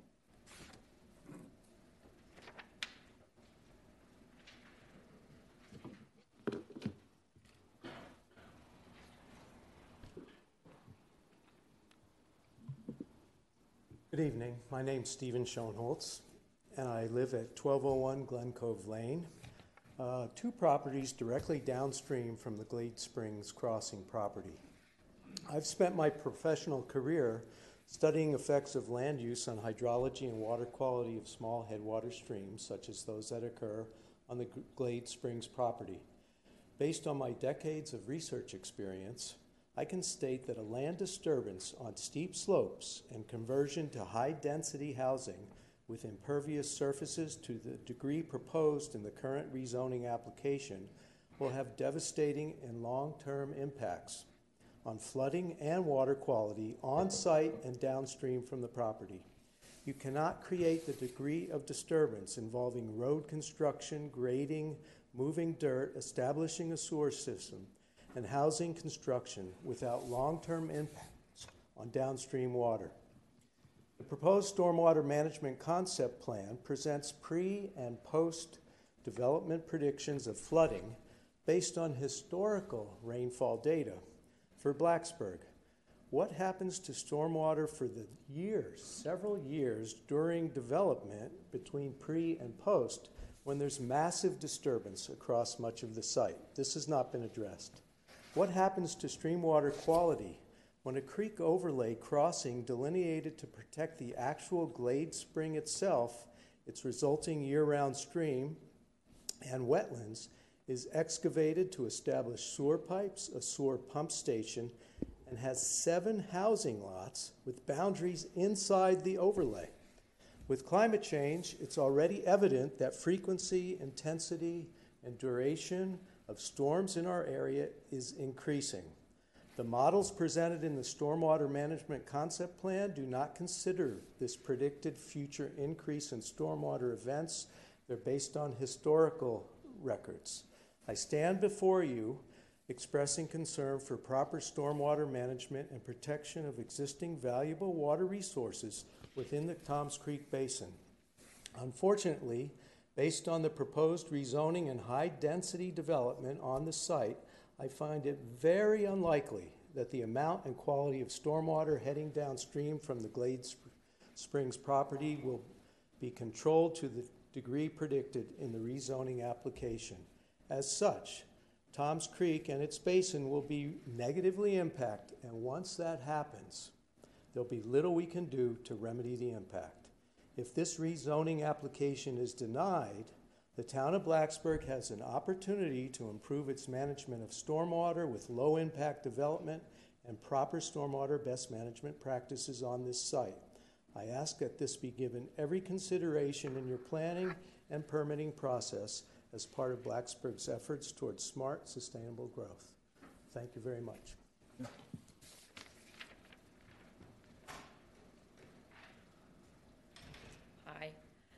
My name is Ottoline Bushy, and I live at 1222 Village Way South. Thank you all for listening to us tonight. Firstly, I would like to stress that I am not anti-growth, neither am I anti-development. I attended the special meeting on the development of the Toms Creek Basin last week, and it was very interesting, really informative. I would, however, like to highlight some traffic concerns arising from the proposal at Glade Springs Crossings development, GSC, in its current form. The traffic study from 21 and 22 states on page 3 that it uses conservative estimates, but it still generates over 1,700 daily trips from this development. The study only factored in 3 of the new local developments being built as having an impact: the Union, the Farm, and Berwick. The Hub and 1435 have not been included, despite having 1,500 plus bedrooms or potential cars between them. These 2 new developments are on Toms Creek Road, and I think they should have been counted. The study mentions connections with local two-way roads Redbud and Honeysuckle intersecting Toms Creek. It doesn't mention the actual connecting road of Village Way South. Village Way South is a local road with no sidewalks, divided by a sloped median, creating a one-way road with a potentially confusing intersection. The houses have minimal setbacks as also. According to the study, Village Way South would see a 3-fold increase in traffic, creating unsafe roads for residents. I think it notes that on page 4, if I'm not mistaken. The proposed new BWS and GSC connecting road will barely be 2 lanes wide, with a steep slope and sharp turns, creating yet more safety concerns. There is currently no pedestrian or bike connectivity in the plan without adjacent homeowners' consent. When you consider that approximately 3,000 pedestrians are killed on American streets every year on neighborhood roads, it is really bizarre not to safeguard them at the planning stage. That was an environmental working group study called Mean Streets. The developer did propose an alternate solution that we would ask you to look at, using VWS as emergency and pedestrian bike access. We all want to see the right kind of affordable development in Blacksburg. In its current form, Glade Springs Crossing isn't it. Thank you very much for your time.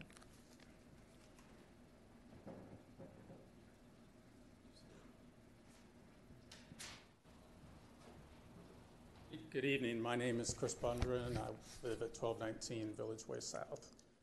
I would like to share some of our safety concerns with the Glade Springs Crossing neighborhood and specifically the driveway variances being requested by the developer on the south side. First, the elimination of the driveway spacing between properties from 3 to 0 feet will greatly increase the blind spots and the hazards for vehicles leaving driveways into street traffic. More frequent accidents could occur. These streets are steep and have curves and already make it more difficult to see.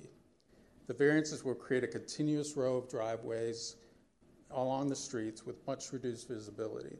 Instead of individual driveways, it will look like a parking lot along the streets.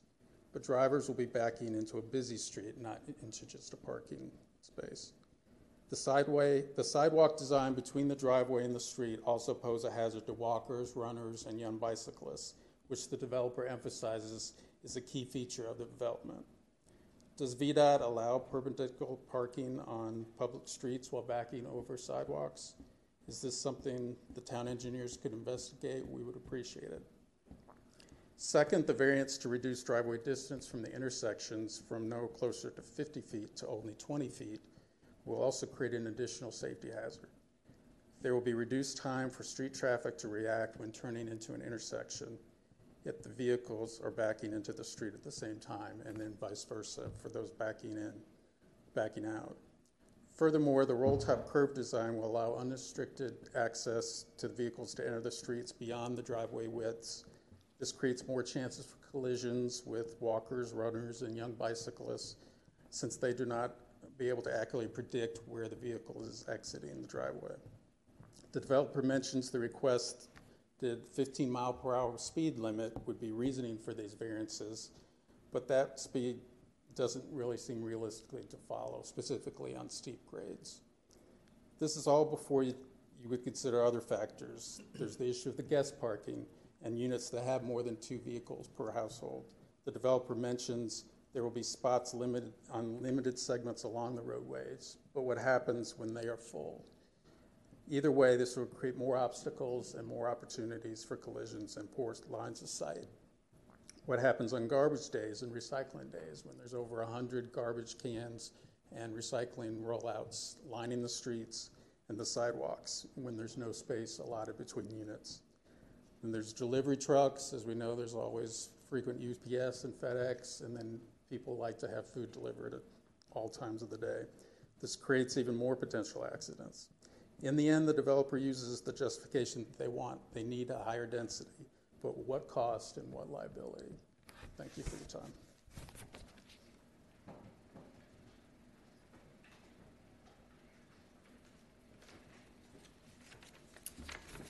Good evening, and thank you for giving us the opportunity to speak today. My name is Lucy Touchton. I live at 1213 Village Way South, and our house directly backs up to the proposed development. I want to stress that I am not against developing this space and that I appreciate the effort to create affordable housing.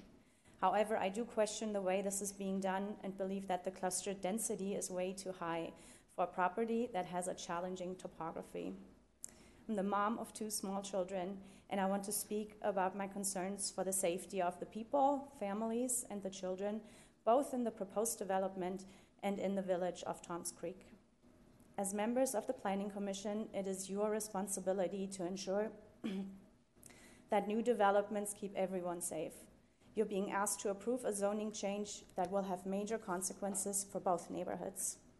The proposed street in connection to Village Way South will make the village of Toms Creek and the new development a through street, a shortcut to get to Kroger faster. The traffic study, which is very conservative, has shown that this will significantly increase the traffic to and from all neighborhoods in the area.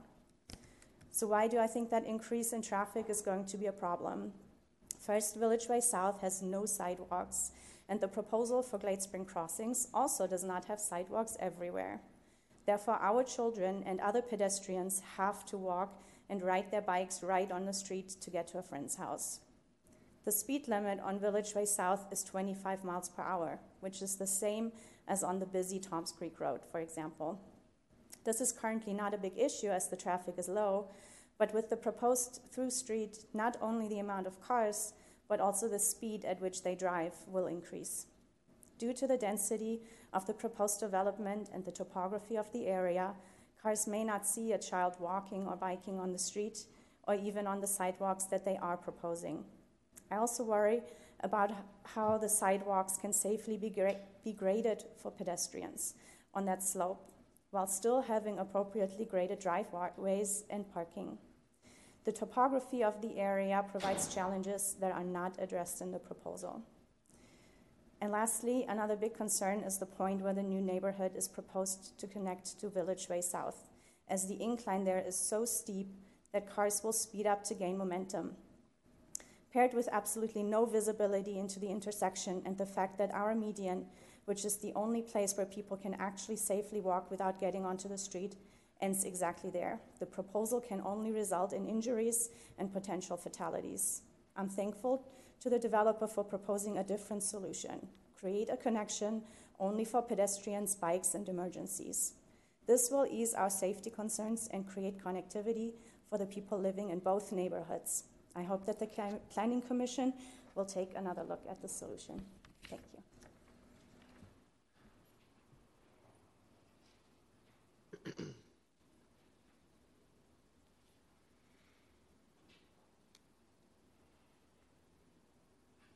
My name's Heidi Slee, and I live on 1209 Village Way South, and I'm also here to talk about the concern regarding the connectivity between the Glade Spring development and Village Way South. And again, a reminder, that connection was supposed to be for 44 homes, not 170 plus. This connection will create a substantial increase in the traffic in our neighborhood. And unlike Toms Creek, which our neighborhood will become, Toms Creek Road has sidewalks, they have marked crossings for pedestrians and bicyclists, they have right-of-ways, and they have streetlights. We have none of those on Village Way South. We have a community and we gather in each other's yards, we gather on the street. If we create a busy traffic like we have the potential for, we'll lose that. We'll lose what we have, which is a community and a neighborhood. And as neighbors, we see the benefit of the connectivity between the two neighborhoods. We don't object to emergency vehicle. We don't object to the bike pass. We don't object to the walking pass. But what we do object to is the vehicle traffic. And so my question to the town would be, number one, have any of you folks been to our neighborhood and seen where this connection is going to be, and also been there in the evenings when kids are out playing and the families are out congregating, or people like my husband and I taking walks in the evening? There is nothing there to protect us other than us paying attention. So I'd like to suggest, if you haven't, please come out to our neighborhood. Feel free to come. You can sit on my porch and see the kind of traffic that we have. It's very minimal. And also, if the town does promote this plan, what kind of safety measures we enact for the people that live in that neighborhood, since we don't have bike paths, crossings. Thank you.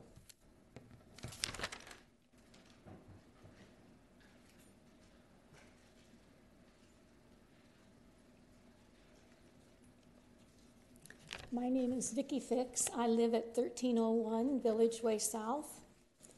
Glade Spring Crossing cites its commitment to environmental and social justice in the introduction to its plan. While the landscaping plans will save developer costs, these plans are not environmentally sound and do not provide social justice. The Blacksburg Comprehensive Plan indicates the town should maintain or increase its 30.2% tree canopy coverage. The Blacksburg Municipal Code requires one street tree for every 30 feet. GSC proffers promise one street tree for every 80 feet in the north part and one street tree for every 100 feet in the south. They will have few trees in a sea of pavement. Lot owners are supposed to plant one tree in the front, side, or rear yard. GSC can't require them to plant those trees in the front yards in the south area because there isn't room for tree roots on many of the lots given the amount of pavement.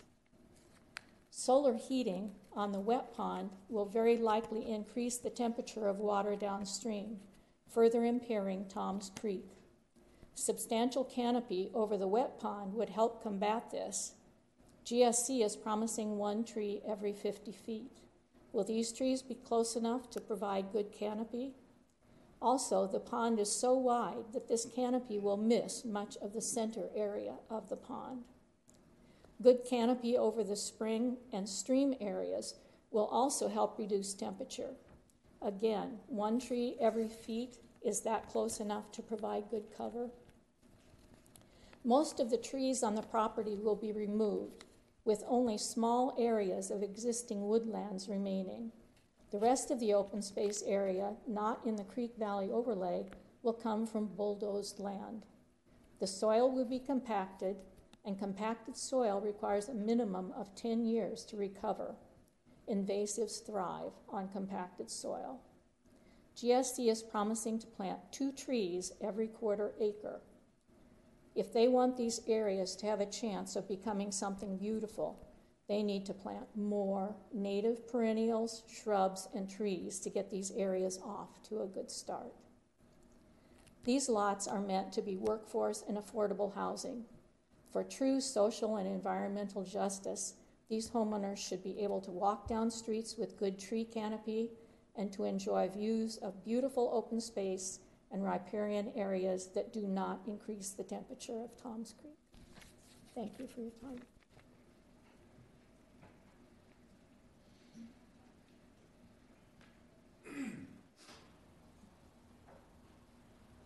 My name is Mike Stein. I live at 1225 Village Way South. Today my concerns relate to the Glade Spring Crossing access road as it connects to Village Way South. I'd like to urge you to make this road a pedestrian and emergency access only and make Blacksburg safe.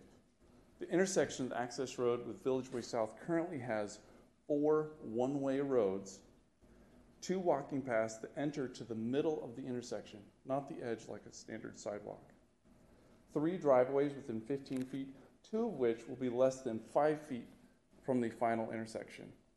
If the access road is built, this will add a road and a sidewalk to the confusion. When a car parks in the driveway of 1301, the sight lines for oncoming traffic are non-existent. With a car parked on the street in front of 1301, 1225, 1300, and 1224, navigating the intersection becomes extra challenging. Add a bus or truck and it becomes impossible. An added danger is not a single sidewalk to the west, only the path to the east.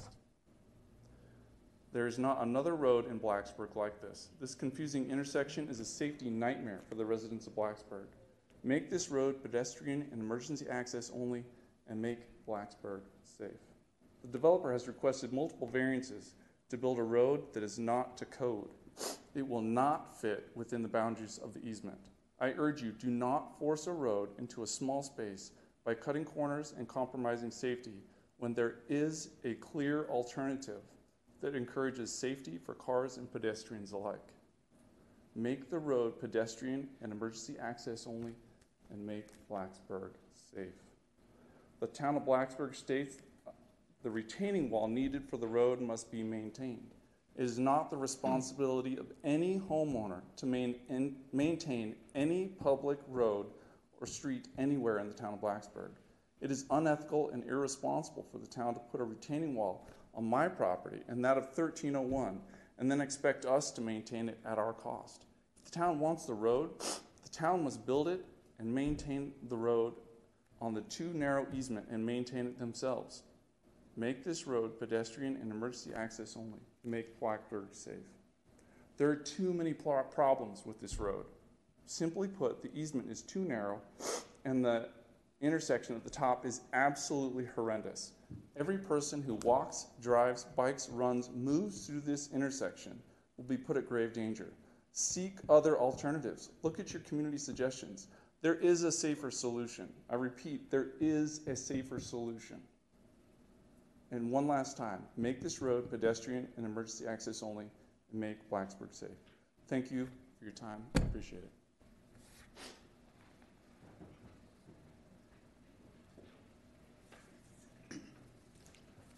My name is Dean Spader. I live at 1301 Village Way South. I wish to state one important idea and make one small suggestion. Neighborhoods are fundamental, but fragile. It is hard to create a good neighborhood, but easy to damage and destroy it. People live in neighborhoods. Damage the neighborhood, and you damage people. The authors of the Smart Growth Manual state this idea very clearly. Growth should be organized as neighborhoods. Traditional villages, towns, and cities across the centuries and across cultures are all assembled from the same building block of the neighborhood. The smart growth of a region can be measured by the strength of the neighborhoods. Therefore, smart growth strengthens and preserves neighborhoods because neighborhoods are fundamental. Quote, "It is clear that the form of our communities is the fundamental determinant of so many things that matter. And a half century of dumb growth has put our nation and our species in a precarious position." What is this half century of dumb growth that destroyed so many neighborhoods? It is the decision of planners that give priority to the efficiency of car traffic rather than to the priority of preserving established neighborhoods. Nothing destroys a neighborhood like increased car traffic. In short, dumb growth sacrifices neighborhoods to promote speedy car connectivity through neighborhoods. Smart growth promotes connectivity of neighbors within neighborhoods. This type of smart growth promotes walkability, biking, safety, security from speeding traffic, neighbors carrying on curbside conversations as they meander through quiet neighborhoods, as Heidi suggests. These values, not traffic efficiency, are the many things that matter in a neighborhood. Make this access road between GSC and Village Way South a smart growth decision. Make it a walking bike path. Thank you.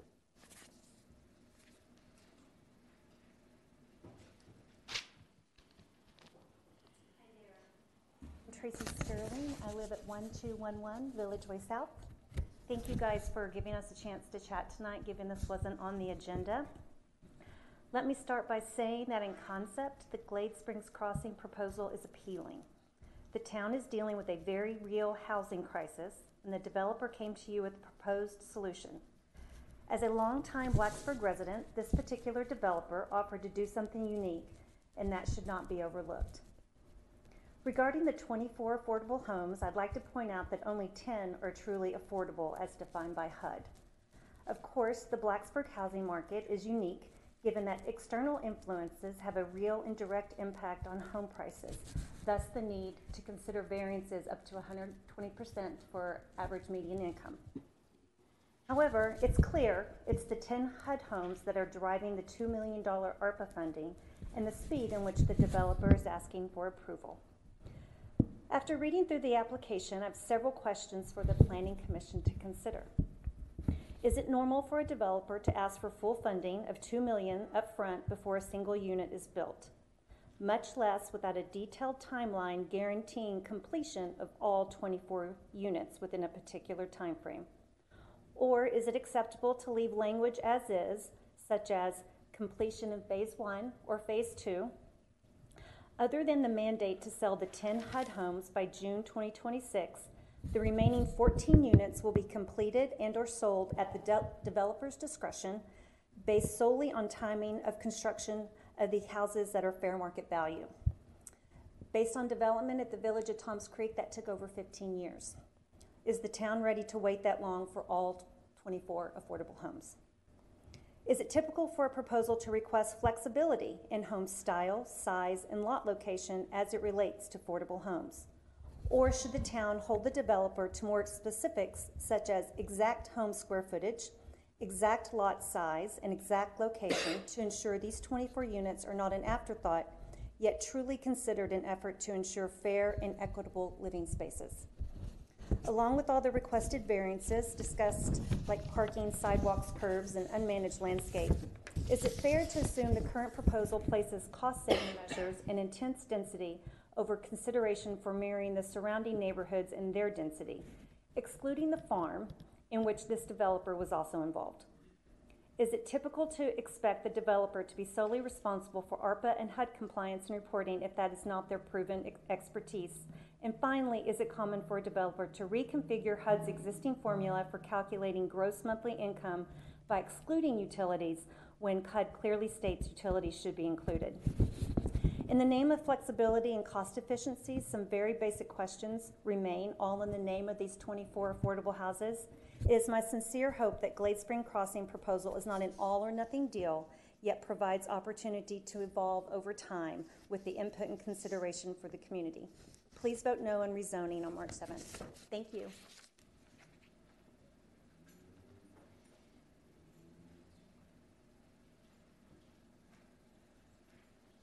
Good evening. I'm Dave Salia. I live at 1209 Village Way South. So to go along with the idea of the timeline, so if you look at the critical need that you're addressing with your funds from federal government accords to affordable housing, where is the plan to deliver on what's being asked? So why don't we have a complex design on exactly how your monies are going to be spent, when you're going to get what you paid for, and how it's going to meet the needs of the town?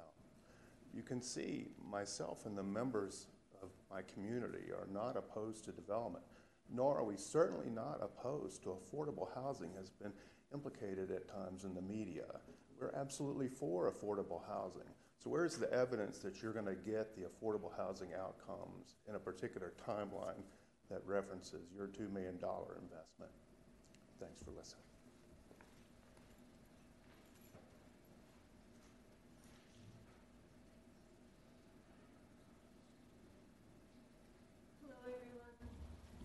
My name is Gloria Schoenholtz, and I live at 1201 Glen Cove Lane. In my comments today, I would like to give voice to someone whose voice has not been heard in this discussion. I would like to speak for the spring, whose name inspired the development project called Glade Spring Crossing. I hope that by now you've had a chance to walk that 45-acre parcel that includes Glade Spring, to get acquainted with this phenomenal natural feature. It is a bubbling pool of the cleanest water that you will ever see.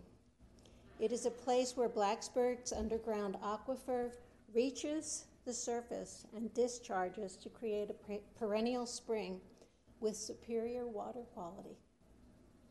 For many generations, this water has been a source of drinking water for humans, farm animals, and wildlife in the Toms Creek Basin. Unlike many other historical springs in Blacksburg, this one has not yet been forced underground, piped, covered over, and polluted. I hope we will strive to keep it that way. Near the spring, there are other places where fresh, clean water is seeping from the ground. These areas contain natural wetlands and are federally protected because of their inherent value as habitat for unique plants and animals. Like the spring, we should strive to protect this area rather than purposely disturb it. Glade Springs serves as the pristine headwaters for a tributary of Toms Creek that flows through several private land parcels along Shadow Lake Road. The stream flows through forests and fields, nurturing a great diversity of plants and animals.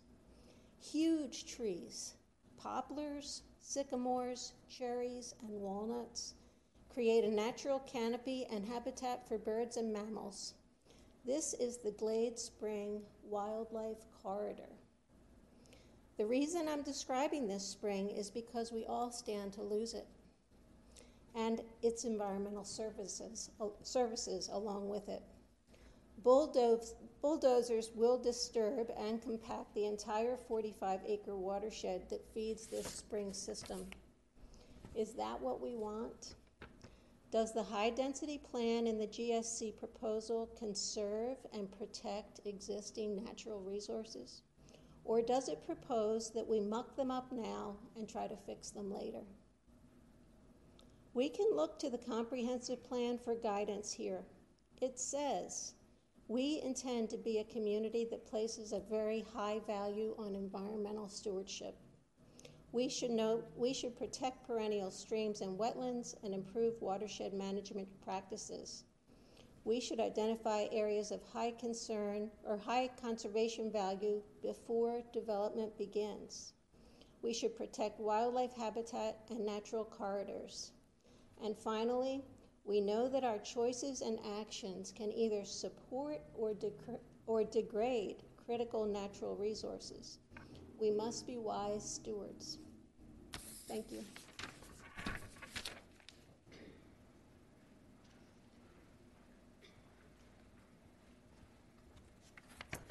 Hello, my name is Casey Hodges. I live at 1223 Village Way South.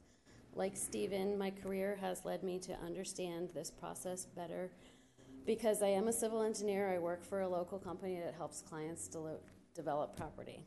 So I want to be clear that I'm here in a personal capacity as a concerned citizen for this particular project.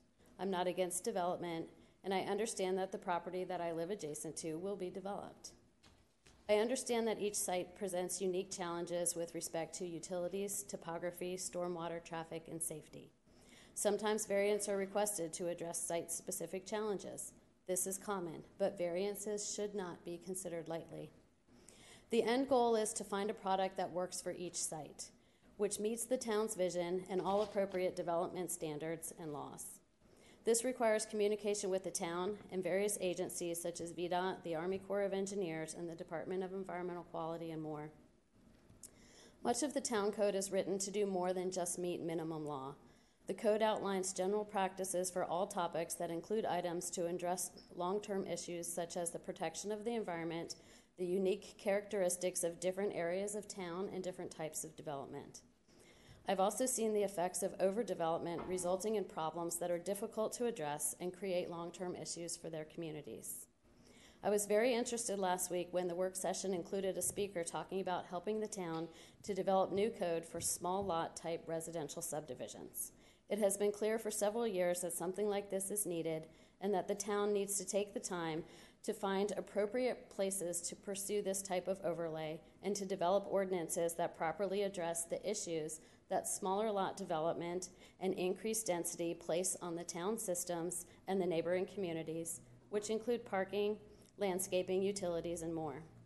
This needs to be thoughtfully considered, as topography and protection of environmental features should be in the forefront of these discussions, as what can be managed on a flatter site is not the same thing as what can be managed on a steeper site.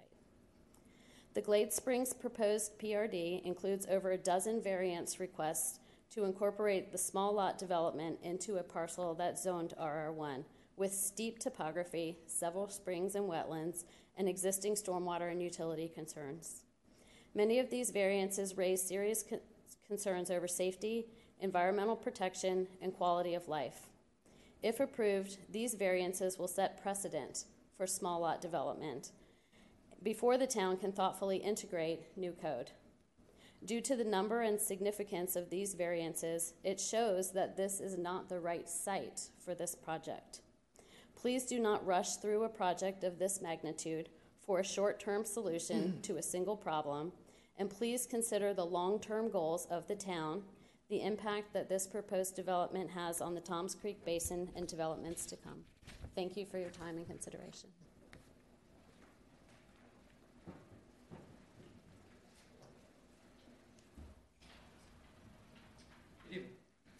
My name is Rosaire Bushy. I live at 1222 Village Way South. It's been said numerous times throughout this process that the village of Toms Creek is being used as a model for Glade Springs Crossing. I believe if our voices are heard and our legitimate concerns are acted upon, we can accommodate a new community to the south of the village of Toms Creek that meets the goals of affordable housing, safety, and environmental stewardship. My neighbors have outlined a number of areas that need to be considered in the proposal of GSC. Affordable housing, density, stormwater issues, traffic congestion, road safety, parking, pedestrian connectivity, landscaping, environmental concerns, the timeline of development, and Unfortunately, the distasteful choice laid on the doorstep of two of my neighbors to provide large swaths of their own property to make up for inefficient planning or to have an inadequate or dangerous road nearby. In a few short years, the town of Blacksburg will have signed off on more than 800 new housing units if we include the 100 plus for GSC, reminding me of several years ago when the university signed off on allowing thousands more students without the necessary infrastructure to accommodate them. I fear the town is taking that mistake and compounding it, ignoring the science and forward thinking of town leaders past who provided laws and rules specifically designed to prevent such an occurrence. Specifically, the farm nearby was built with two variances, that is, two exceptions to rules that were in place for reasons of sustainable growth. Currently, GSC has requested an astounding 13 variances, 13 opportunities to undo rules thought important enough to enact, 13 opportunities to set ourselves up for failure, 13 opportunities to look back when catastrophe strikes homeowners in GSC due to floods exacerbated by variances, 13 opportunities to question ourselves when tragedy strikes a child walking in a community that gave more consideration to automobile convenience than to their safety. We have 13 opportunities to regret the choices made after it is too late to undo the damage, but you have one opportunity to make a decision based on science, safety, and environmental best practice, and to honor the foresight of those who came before you and who set us on a path to environmentally conscious, sustainable growth. And I would like to end really quickly with a quote. It's not a very famous quote. In fact, it's not a very old quote, but I'm sure you have all heard it as it was uttered 70 minutes ago by Mr. Herbine. The idea is not to appease the present, but to prepare for the future. Thank you.